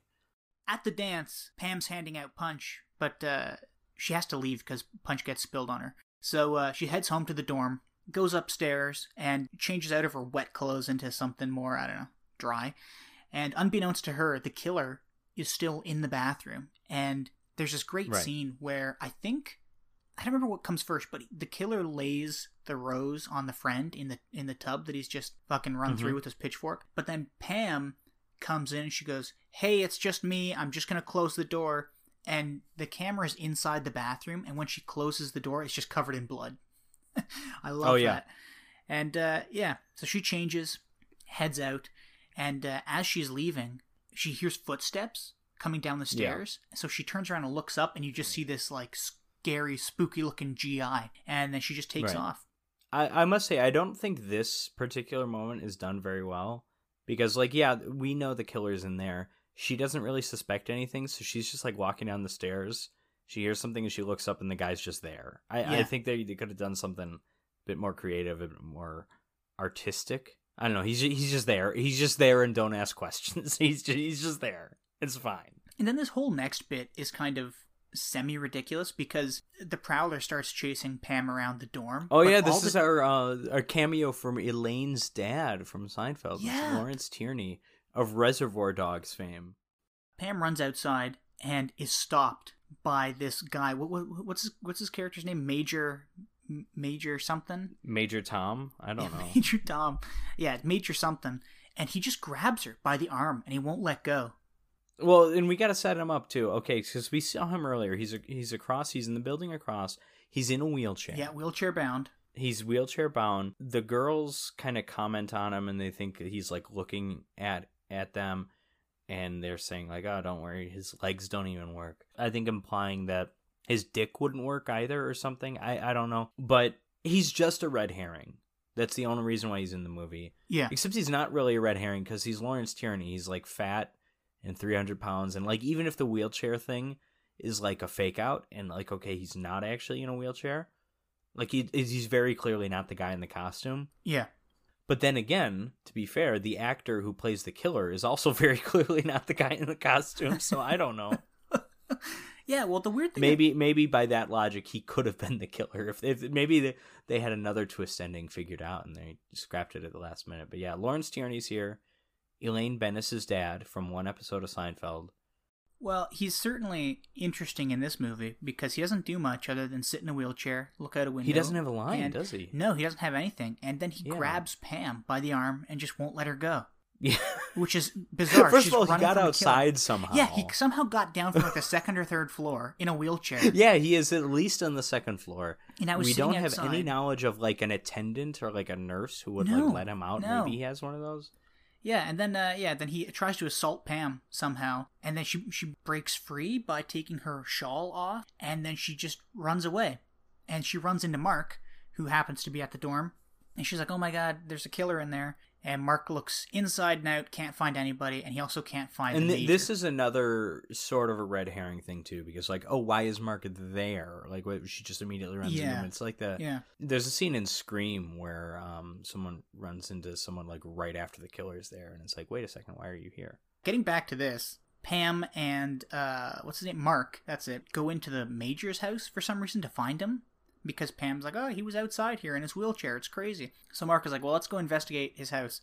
So they bust into his house and start looking around. And while Mark is looking around, Pam discovers this old photo album where she sees a photo of Rosemary and she realizes that she was the daughter of the major and that she's photographed holding a rose. which yeah i was gonna say can could we make her like the yeah no i guess the age works out i was thinking yeah like can we make a granddaughter maybe but no this is 40 years later Yeah, well, yeah, this is well, 40, it's 35, 35, yeah. years later whatever Anyways, this is when Pam starts putting two and two together. She's like, "Oh my god, the guy who chased me and the disappearance of the major and the murders in 45 because the calling card was a rose because she was talking about that at the beginning of the movie. She's like, they're all done by the same person. We got to go to the dance to warn everybody about this. And Mark is like, "Nah, I think it's the thief." that's right outside And- of well town." and here, here's the here's the problem though i mean yes pam is making these connections do we have any reason to make the connections other than like i get okay killer rose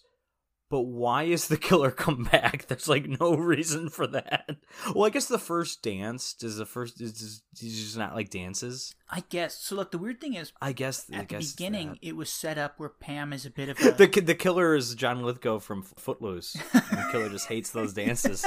yeah. Yeah, well, it's said up at the beginning that Pam wrote like an article for the local paper on on the murderer and the murders in 45 uh, because the first dance in 35 years is being held. But like I don't know what the again and again as you said it's spoilers I, the sheriff I don't know what the sheriff has against dances. I can understand him murdering the woman who broke up with him while he was overseas, but like what's his Right. issue with dances? So anyways, they go to the, The, dance. issue is Tom Savini, Joseph Zito want to kill some people. Yeah. We don't need a plot. Uh, Do you think they're all actually dead? Like it wasn't, like, like it wasn't dummies. Well, I know you know Vicky Dawson, the lead character here, who you know, she doesn't die in the movie, but uh, she she is that um, first degree of famous. She's in that first tier of fame where she does not have a Wikipedia page. Wow. So I don't know. You know, every every dead. um. Yeah, exactly. That's what I'm going for. I I didn't bother looking her up on IMDb to see if she is alive or if that she lived after 1981 when when this movie was made. Mark and Pam get to the dance. They warn Allison, who's I this woman Allison, who's like the chaperone, and she makes she heads up onto stage and she tells everybody, "Don't leave the building because there's a prowler on the loose, and we don't want you to leave the building." But while she's doing that, one of Pam's friends, Lisa, she's already left the building. She's Right. having a dip in the pool while her boyfriend is puking his guts up in the bathroom because he's drunk. And uh, yeah, that's a weird bath. There's just too many people. in, too many dudes in- hanging out. What's Too going many on? on, people on screen in that bathroom I know. scene. There's like It's ten weird. of them. It's like well, first of all, no no one's following the urinal rule. Yeah, you're right. You're the, right. the unwritten law of urinals, unless you are at a very crowded event, which maybe this dance qualifies, but I'm thinking more like NFL game and it's halftime and the bathroom's like crowded, then sure you'll go. But for those of you women listening who are no nobody. but, but there's an unwritten law amongst men in that if there is not a divider between urinals, you do not take the one that is next to someone unless super crowded event you know, yeah, and you really got to MLB go. game, NFL game, something like that. Yeah. It's, it's because men are incredibly insecure. If you were wondering, But you know, which bathroom would you use? Would you rather would you rather be next to somebody at a urinal in this movie, or would you rather be in that disgusting? stabbed in the shower, No, I was gonna say, or would you rather be in that disgusting outhouse of a building, a- Or outhouse that was connected vacuum. to the building in the beginning of Friday the Thirteenth? Yeah, you know that guy didn't even get get a chance to wash his hands after. But then again, just looking at him, he wasn't going to. well, back to Lisa because she's just playing around in the pool, and uh, the Prowler jumps into the pool. No, he no, he's standing there. Oh, that's right. I love this. He's standing there. She goes to climb out of the pool, and he boots her in the face, and she falls back into the pool. Then he jumps into the pool, and he just slits her throat. He's kind of holding her down and slits her throat, and just holds her under the water until she stops moving. And uh, Allison, the chaperone who had just told everybody to stay inside, she makes her way out looking for Lisa, and uh, she is also cornered by the Prowler, and I think she gets a knife through the back of her neck. Isn't that it? Yeah, I mean, yeah, it's like well, it's the bayonet over and over again. I think. Yeah, yeah, you're right. I th- it's the it's the same weapon, but I think it, it goes through the back of her neck again, a la Kevin Bacon, a la pregnant woman in Friday the Thirteenth Debbie, Part Three. Debbie does Dallas. Yeah, De- Debbie does everyone. Debbie does Andy. Yeah. but Debbie doesn't do Shelly. Yeah, so while that's going on, Mark and Pam have left the dance with the drunk boyfriend and they've put him in the drunk tank for the night. They think it's a good idea to go back to the Major's house to check it out again when this like convenience store owner, this general store owner comes up and says, "Hey, Mark, there's some kids fucking around in the cemetery. How come you're not doing anything about it? Go over there see what they're doing." So he goes, "Okay." Him and Pam head over, and it turns out that There's uh, no plot. We're just it's I know. goes from scene to scene. I know exactly. It's, yeah. it's like we we've got a scene away from the dance. We've got a scene back at the dance. We've got a, we've got a scene. That's away exactly from it. And it's like, it, it, it's all just it's all just filler stuff. You're right. Who cares? So let me just say, it's the- nonsense. you're right. It's nonsense. So they But go it's to the good cemetery. nonsense. Well, It's eh. nonsense I appreciate. I guess it's so. nonsense I can get behind. well, they go to the cemetery, and somebody's dug up a body, and then they open the casket, and it's Lisa. Right? She was just murdered in the pool, and she's Oh, dead I, there. I told you I don't know any of the names. oh, that's right. Okay, you're right. And so then Mark is like, "Oh my god, this is crazy. It, let me go back to the station and see if they caught that other prowler, that thief. Oh, they did. Three hours ago, he couldn't have possibly murdered Lisa. And there's a rose here. Oh my god, it must be the prowler from 1945. Yeah, and first of all, the thief, because we've heard a little bit about him. The sheriff mentioned him. Where he wasn't like in that town, wasn't he? Like a No, he was he was outside that town. something? Yeah, something like that. Oh yeah, okay. So there was a possibility that he would show up, but he hadn't technically shown up to our knowledge. yeah, Just another like, let's just here. Any everybody's a suspect. yeah. Could well, be this guy. Could be that guy. at- Could be this at this point, ninety-five-year-old man in a wheelchair. I know. Well, at this point, like you're either I, I don't know how how you went through this mentally, but as soon as I sat down and started watching with the movie, booze. yeah, with booze, me too. But as soon as the Prowler was introduced in the '80s, I was like, okay, the guy's got to be. this in the morning, so Oh, there's no. a lot of booze. Well, yeah, as soon as the Prowler was introduced in like the '80s, I was like, the guy's got to be in his 50s at least. He's definitely Right. If it's the same guy, it uh, it always could be. It always could be an imitator. It could be like this movie has remarkable plot similarities to My Bloody Valentine. The case with that, there's like an urban or rural Canadian legend of this guy that killed so this miner that killed people decades ago. And then a guy shows up in a miner costume in that movie, and you're like, "Oh no, it's the same guy." It's not. That's that's it's, it's a different guy. But you know, so so it could always be that. yeah, exactly. It doesn't have to be the same guy technically. You're right. You're right. But anyways, I sat down and I was like, okay, it's got to be one of like three people. It's got to be the old man who's in a wheelchair. Okay, I was gonna be- say, and- did you rule him out? Yeah, well, I was like- I was because like- I sure as fuck did. Well, I was like, unless he's faking it, you know, it might be him. right, but but even even if he's fake in the wheelchair, he's still twice as wide as the person we actually see. But Absolutely, again, I know the yeah. body type doesn't really match the person that it's supposed to be either. That's fine. exactly. Whatever. And then uh, and then I thought maybe it's like the creepy clerk assistant at the general store, Right. Or it's the sheriff, and there it's just a big Yeah, fake out. or, or sheriff. sheriff. I think there's at this point. I think there's a unless I'm mistaken. I, I think technically, thirty-five year old like main character cop is still on the table as a suspect, isn't he? Have Have we seen him? He has not run into the killer. He has No, he hasn't. conveniently He been hasn't. near places where the killer has been a lot. So I think he's he and the sheriff are the lead suspects. Like I general store, who cares? Yeah, exactly. Yeah, I mean, I think Ninety year old man. There's plenty of problems. Why it's probably not that guy. Yeah.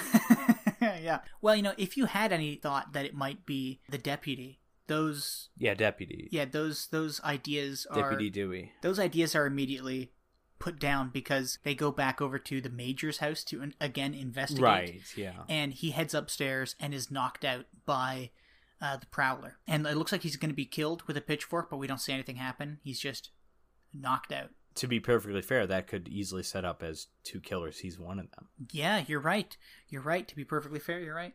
And then uh, I guess downstairs, I don't know. I, I didn't understand. Was this supposed to be Rosemary's body that Pam finds in the in the fireplace in the in the chimney? She sees I like a guess, necklace hanging down, and then a, and then she's poking around, and a whole skeleton falls, and it's like, oh my god. Yeah, it must be. Pam finds that and uh, immediately gets chased around the house by the prowler. Upstairs, downstairs. She heads upstairs, and as we already mentioned, she hides under a bed with a rat, and again Right. does not piss herself. Friday the Thirteenth Part Two, all over again. Remarkable similarities. Yeah. And uh, she runs out, and one of the greatest. uh, Like I actually really enjoyed this scene. She she's about to be killed by the prowler with his pitchfork, and then Otto, this creepy guy that we've just mentioned, he just plugs the prowler like in the chest. And there's blood against the wall, and you're like, oh wow, that's so nice. You saved her. It's over. Just kidding. The prowler sits up and literally blows this guy away with a shotgun. Just like Yeah. blood all over the back of the door. and then Tom Savini loves his shotgun effects. Tom Tom Savini himself gets his head blown off in the movie Maniac yeah, from 1980. yes, so, right. I forgot yeah, about that.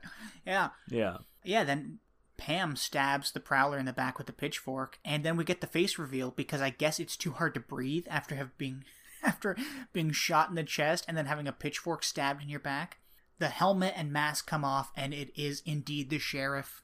And I don't know really how this happens, but Pam overpower like th- th- they're struggling for the gun on the ground, and then Pam overpowers the sheriff and points the gun at his chin, and then just pulls the trigger, and we get this magnificent head explosion. Right. one of my favorite head explosions I think I've seen. And uh, yeah, I don't I don't know if I've got a running list. I mean, I feel like every head explosion is a satisfying one. I don't think I've seen. I mean, I've seen a fairly unimpressive head crush, you know, in Friday the Thirteenth Part Three. But Yeah. the second we had that exploding factor, I think it's hard to be disappointed.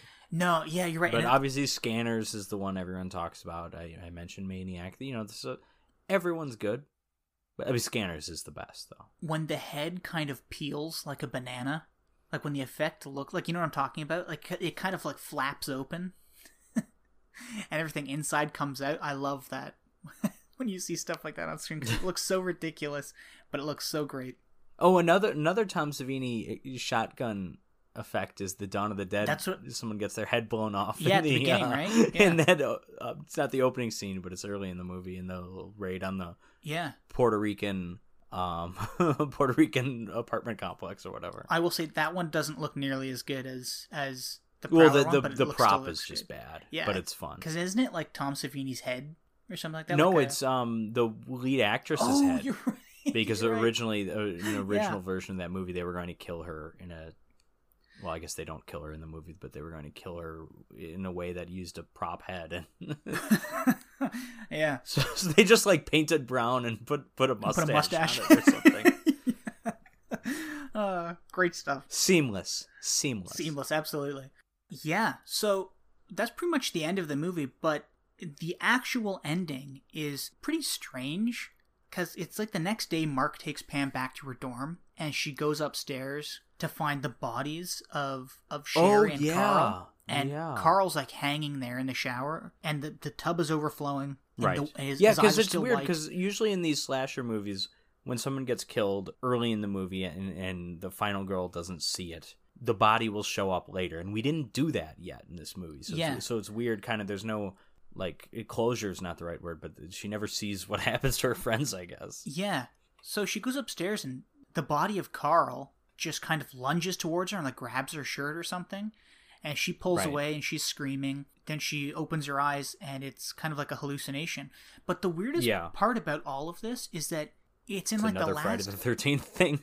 Well, yeah, but it, it's in like the last minute of the movie, and there's like this quiet, peaceful music playing all over it, and at no That's, point the original like Friday the Thirteenth did the exact same thing. They had like the calming music. exactly, yeah. But I was just gonna say like it's it's I don't know, it's just weird for this movie, you know. I, I expected a musical sting, but you're right, it ends, Yeah, and uh, that, that's the problem. That last scene had that has to be a Tom Savini thing because he was, I think, the one that kind of insisted. I don't know if he literally came up with the Jason jumping out of the boat, but he insisted Friday the Thirteenth had to end on something like that. hmm And because his frame of reference was he the movie Carrie, like when that movie's all done, someone is placing flowers on Carrie's grave, and then Carrie's hand reaches out and grabs it, and then that Yeah, movie yeah. ends, and he's like, "That was so awesome. We need to do that." And that's so. This is that. Every Friday the Thirteenth movie, every single one ends with that. Um. So yeah, I mean, you you'd see it in other movies too. What's that movie with the the slasher movie where the guy jumps out of a snowman at the end? Oh, um, That's a movie. yeah, It's it's the one. It's like the one where he kills people at a ski lodge. I can't remember the name of it. Jack Frost. No, I don't know. No. Eh, Jack Frost. He is a snowman. Exactly. He can't jump out of a snowman. Plus, the snowman is very clearly like a rubber college football mascot. No one can jump out of that costume. Yeah, yeah. What'd you think of the Prowler, Patrick? The Prowler is an asterisk on this because I think you have to be a, a pretty significant horror fan, not just because this movie's not super popular, it's somewhat obscure, but you know, The Prowler is great if you enjoy a certain type of movie. Yes, I think it's pretty well done. It's horribly written. This both these movies, some of the worst scripts we've been dealing with in this in, in all the movies we've covered. I mean, not Killer Workout bad or Screwballs bad, but these are not well written movies. But elevated obviously with the um mainly the effects from Tom Savini, but the direction, there's some good stuff here. That you know, nothing great with the acting. But yeah, if if you like a horror movie, a, a slasher movie specifically, that there's just literally nothing to it except slashing. Like there's nothing to be involved in emotionally. Then this is the movie for you. I think I've Absolutely. seen some other movies like this, and this is one of the better ones. I would say uh, The Burning is a bit like this.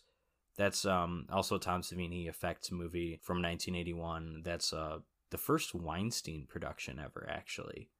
Um, oh no. but yeah, that that's another movie where it's like this tiny bit of plot, but not really. And then there's all these characters. There's nothing to them except George. Well, there's a Seinfeld connection. George Costanza's in that movie, not Elaine's dad, but George Costanza, his first uh, non KFC commercial acting role. Actually, it might predate his KFC ad. I don't know, but yeah, I think this movie's well done for what it is. You know, don't expect anything profound. You're not watching The Exorcist.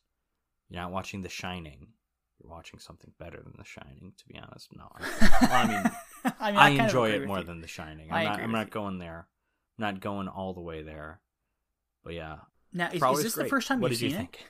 No, no, no. I've seen it before. Joe Bob Briggs hosted it for, um, I think his first marathon thing that he did it, uh, for Shudder, the 24 hour marathon. That, that was the first time I would have seen that. This, and I think it was the only time I saw it. This might be the just the second time I've seen it. But yeah, I like it. I like it a lot. Yeah, I, I feel the same way. This is the first time I've seen this, much like with almost every other movie on our podcast.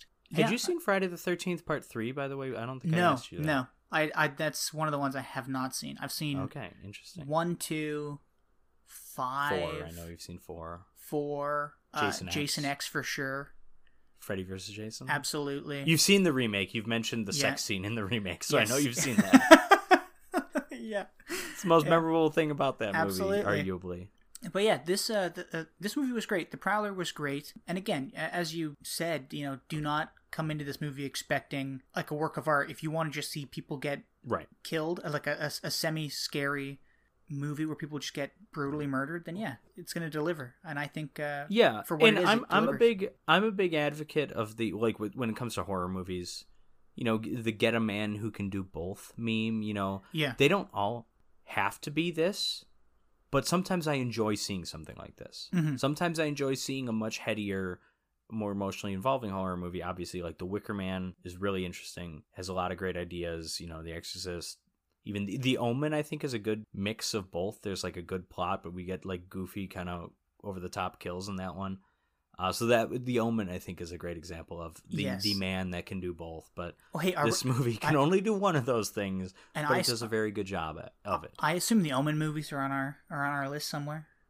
I maybe just the first one. Okay. I I think I I just like some like I know every horror movie ever has had sequels at this point, and some I had to be a little like you know if if I'm going to have all 28 Puppet Master movies, maybe I don't have all three Omen movies. Okay, you know the, the line needs to be drawn somewhere. so I think just the first Omen. Now I got a question for you because you pointed out that the, that the Prowler is pretty obscure. It's not well known. It's Uh, not not super well known. It's it's not a well. First of all, it's like hard to find anywhere. it is. Like, I um, I originally we we watched this thing on YouTube, fortunately, but like like one of those free versions that was probably illegally uploaded. So by the know, time I- this episode comes out, maybe that's down. I but watched it's not like streaming anywhere. It's not on Google Play. Or, no or no and you know what too and I, like I I started watching it on YouTube and I had to stop because everything like the frame was cut out and everything like that. So I yeah yeah I just googled the Prowler 1981 and it took me to this weird fucking site called like Bit Chunk or, or Chunk Bit. All right, this is where we're, we're cutting this part because Jim is admitting to a felony. No, no, no, Um, no. I didn't download it or anything. I just I just googled it and went to this. Yeah, and it I, was, it was thought, there. I thought you were about to. no, went to like. well, in that case, Bit. I will admit to a felony in that. Um, no, I was gonna say. I was gonna say I killed a snake on camera, just Oh like Tom, God. Tom Savini. Yeah. But no, so my question was this movie is a lot better, in my opinion, than Friday the 13th Part 3. But why is Yes. this movie not as well known as Friday the 13th? Why did it not get. Fair, fair question. It's uh, really because the, first Friday the Thirteenth, obviously, it hit it, something about that movie just popped with the public. It just came out at a time when we had had Halloween, but we hadn't had a whole lot of movies like that since. Friday the Thirteenth comes out, super popular. Uh, even though Halloween is like or Halloween or Black Christmas or Texas Chainsaw, whatever, like consider like the first slasher movie. Friday the Thirteenth is really what kind of made that a movement, Mhm. if you will. And so that sees a bunch of imitators. That Halloween sequels started coming out after Friday the Thirteenth, which I think is notable. Gotcha, okay. I think it's just and, and really after Friday the Thirteenth, what movie like had the impact that Friday the Thirteenth had until Nightmare on Elm Street? Like a, a slasher movie, I should say. Yeah. Not a whole lot. Like, and there's the I mentioned the Burning. The Burning might be better than any Friday the Thirteenth movie. It's certainly better than the first one. This is better than a number of Friday the Thirteenth movies. Probably better than the first one. I think that's debatable at least. Yeah, I think it's just like the right time, and then there's something about, especially once we get the hockey mask with Jason. There's just something iconic about that. Although that isn't what you had in the with the first two movies, so I don't know. I think it's when you have a successful movie, there's a lot of luck involved. I mean, mm-hmm. sometimes it's just like a really really good movie, and it finds its audience over time. But there's a lot of really good movies that never find an audience and I don't know there's a lot of bad movies that do so I think there's just a lot of happy accidents going with Friday the 13th and the Prowler just didn't have the same same thing and I don't know I think it's I think it's all timing Friday the 13th 1980 this a year later probably after we've even gotten Friday the 13th part 2 we would just been seeing this type of thing before. Yeah, and I think as well, you know, to be honest, I like the look of the Prowler, you know, the army helmet. the and- the and killer army look, the, the Yeah. visual yeah. Yeah. I do too. But I don't think the American GI is ever looked like that? Well, oh oh no uh, no uh, I- I, I- see what you mean. yeah, well, I was gonna say, I see where you're going. the American GI is too almost like patriotic of an image to make it look. Hey, really listen, we've had Uncle. Sam killer movies. It's happened. I haven't seen them. I know they are. No, I know they're out there. but like, but you know what I mean, though, right? Because this is a movie about a guy returning from World War II who is jilted and he kills his girlfriend or his, his ex because he's upset Right. that she that she broke up with him. And There's then- potential for a. and I say potential for it, like I'm talking like a different script entirely because this movie wasn't going in that direction. But to make like a revenge kind of horror thing where you're kind of sympathetic towards the soldier, towards the veteran. Yeah. There you could go like a first blood route. I mean, clearly that's very far from what this movie's going for. But I think you could have a movie where like this soldier, like yeah, he was a hero, but you know, he lost his mind, and then there's some interesting things with that. But yeah, I understand the patriotic point. We don't tend to want to see a character like that be a killer. I mean, I love me some Maniac Cop. Don't get me wrong. yeah, I see. I see what you mean. But Jason, there's nothing. There is literally nothing to Jason, and somehow we can make that scary.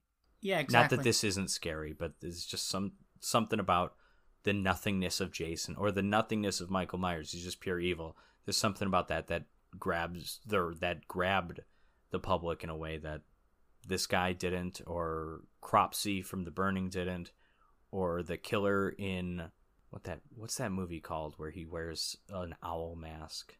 I have no clue. Some Italian movie where he goes about around killing people at a, oh I think it's Stage Fright.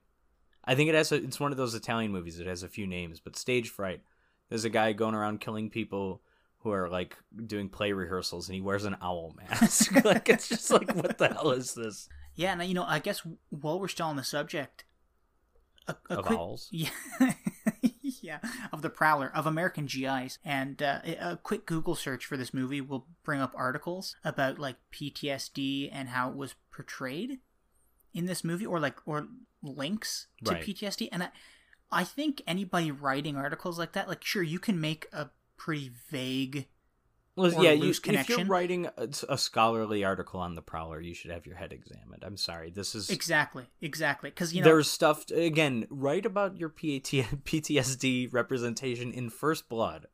exactly, Do not, Not write about it with the Prowler. Yeah, because the like, I, I don't think there's much under like. You, even the Rambo sequels, like we're abandoning all like connection with that shit. Yeah. It's just an action movie. yeah, and you know what the Prowler is? Nothing. There's nothing under the surface. It is just surface level, and that is it. It is a slasher movie. The Prowler is one of the most direct movies you will ever see.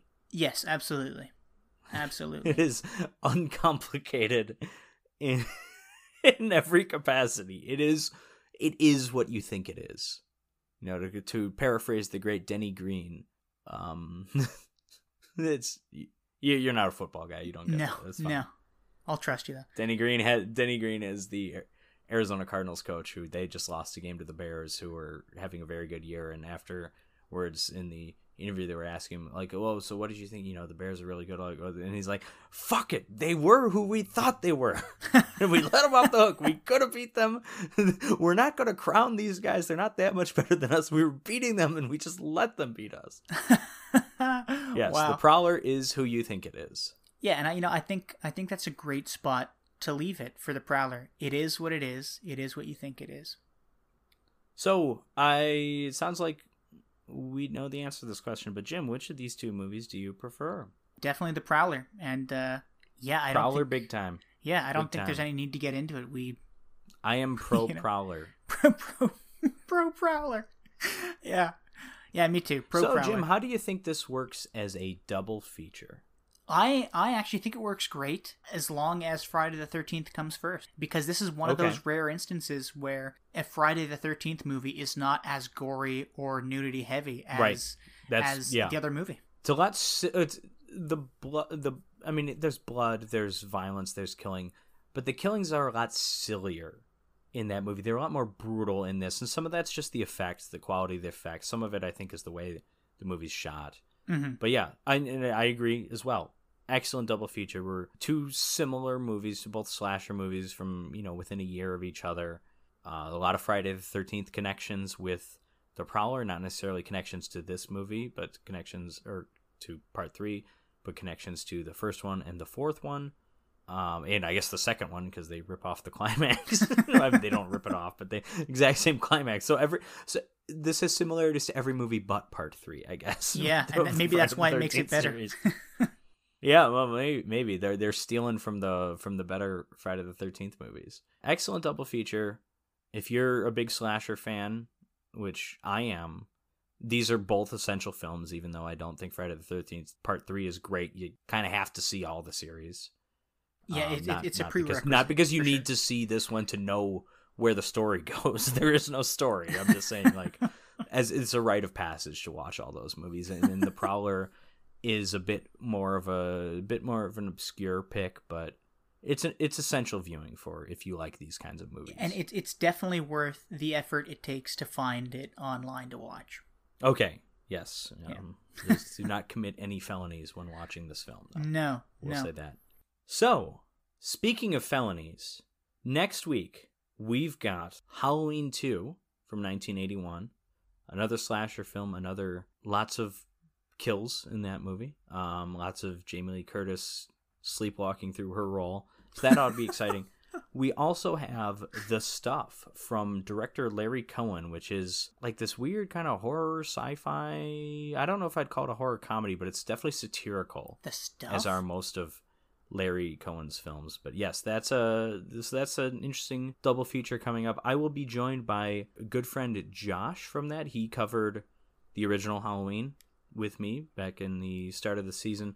I was going to have you on that episode, Jim, but and I was going to have Josh on something later, but then I re-listened to the Halloween episode and it's like, oh yeah, he did definitely say he wanted to come back for Halloween too. So I don't think I well, can that's okay. deny can him have this it. privilege. He can have it. Right.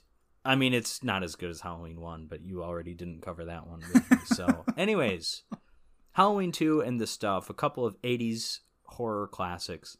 The Stuff, another Joe Bob Briggs Shudder hosted movie as well. So, anyways, check us out. Be sure to come back next week. Check out our Patreon, patreon.com slash revenge of the drive-in, Twitter at drive-in podcast. Come talk to us if you you know if you want a warrant for Jim's arrest for torrenting the Prowler. Um, Send us questions, concerns, complaints, all about me to Patrick. on Absolutely. Twitter. Yes. Well, I mean, plenty of complaints about me, I'm sure. Anyways, Jim, thanks for joining me. Patrick, We'll thanks for see you having me. In a couple of weeks again. Yeah, I'll, uh, buddy, I'll see you when I see you. And audience, uh, you'll listen to me when you listen to me. So there. Right. Yeah. Actually, the next episode after um, Halloween this stuff, I'm rejoined by Feck from our Grizzly Vice Academy episode because we are covering Ghoulies for that one. Just a heads up. So you and I will be. Uh, we've got another. We've got. We're back for Psycho and Spookies. Oh, Just throwing that out spookies! Spookies, baby. We're spookies. Spook City. Um, Spook it and then another Hitchcock, another more shower deaths. Okay, that's all of our episodes are going to involve people getting killed in the shower. I guess from now on. Because I like it. Yeah. Yeah. Well well All right. Take care, everyone. Bye for now, everybody. Bye.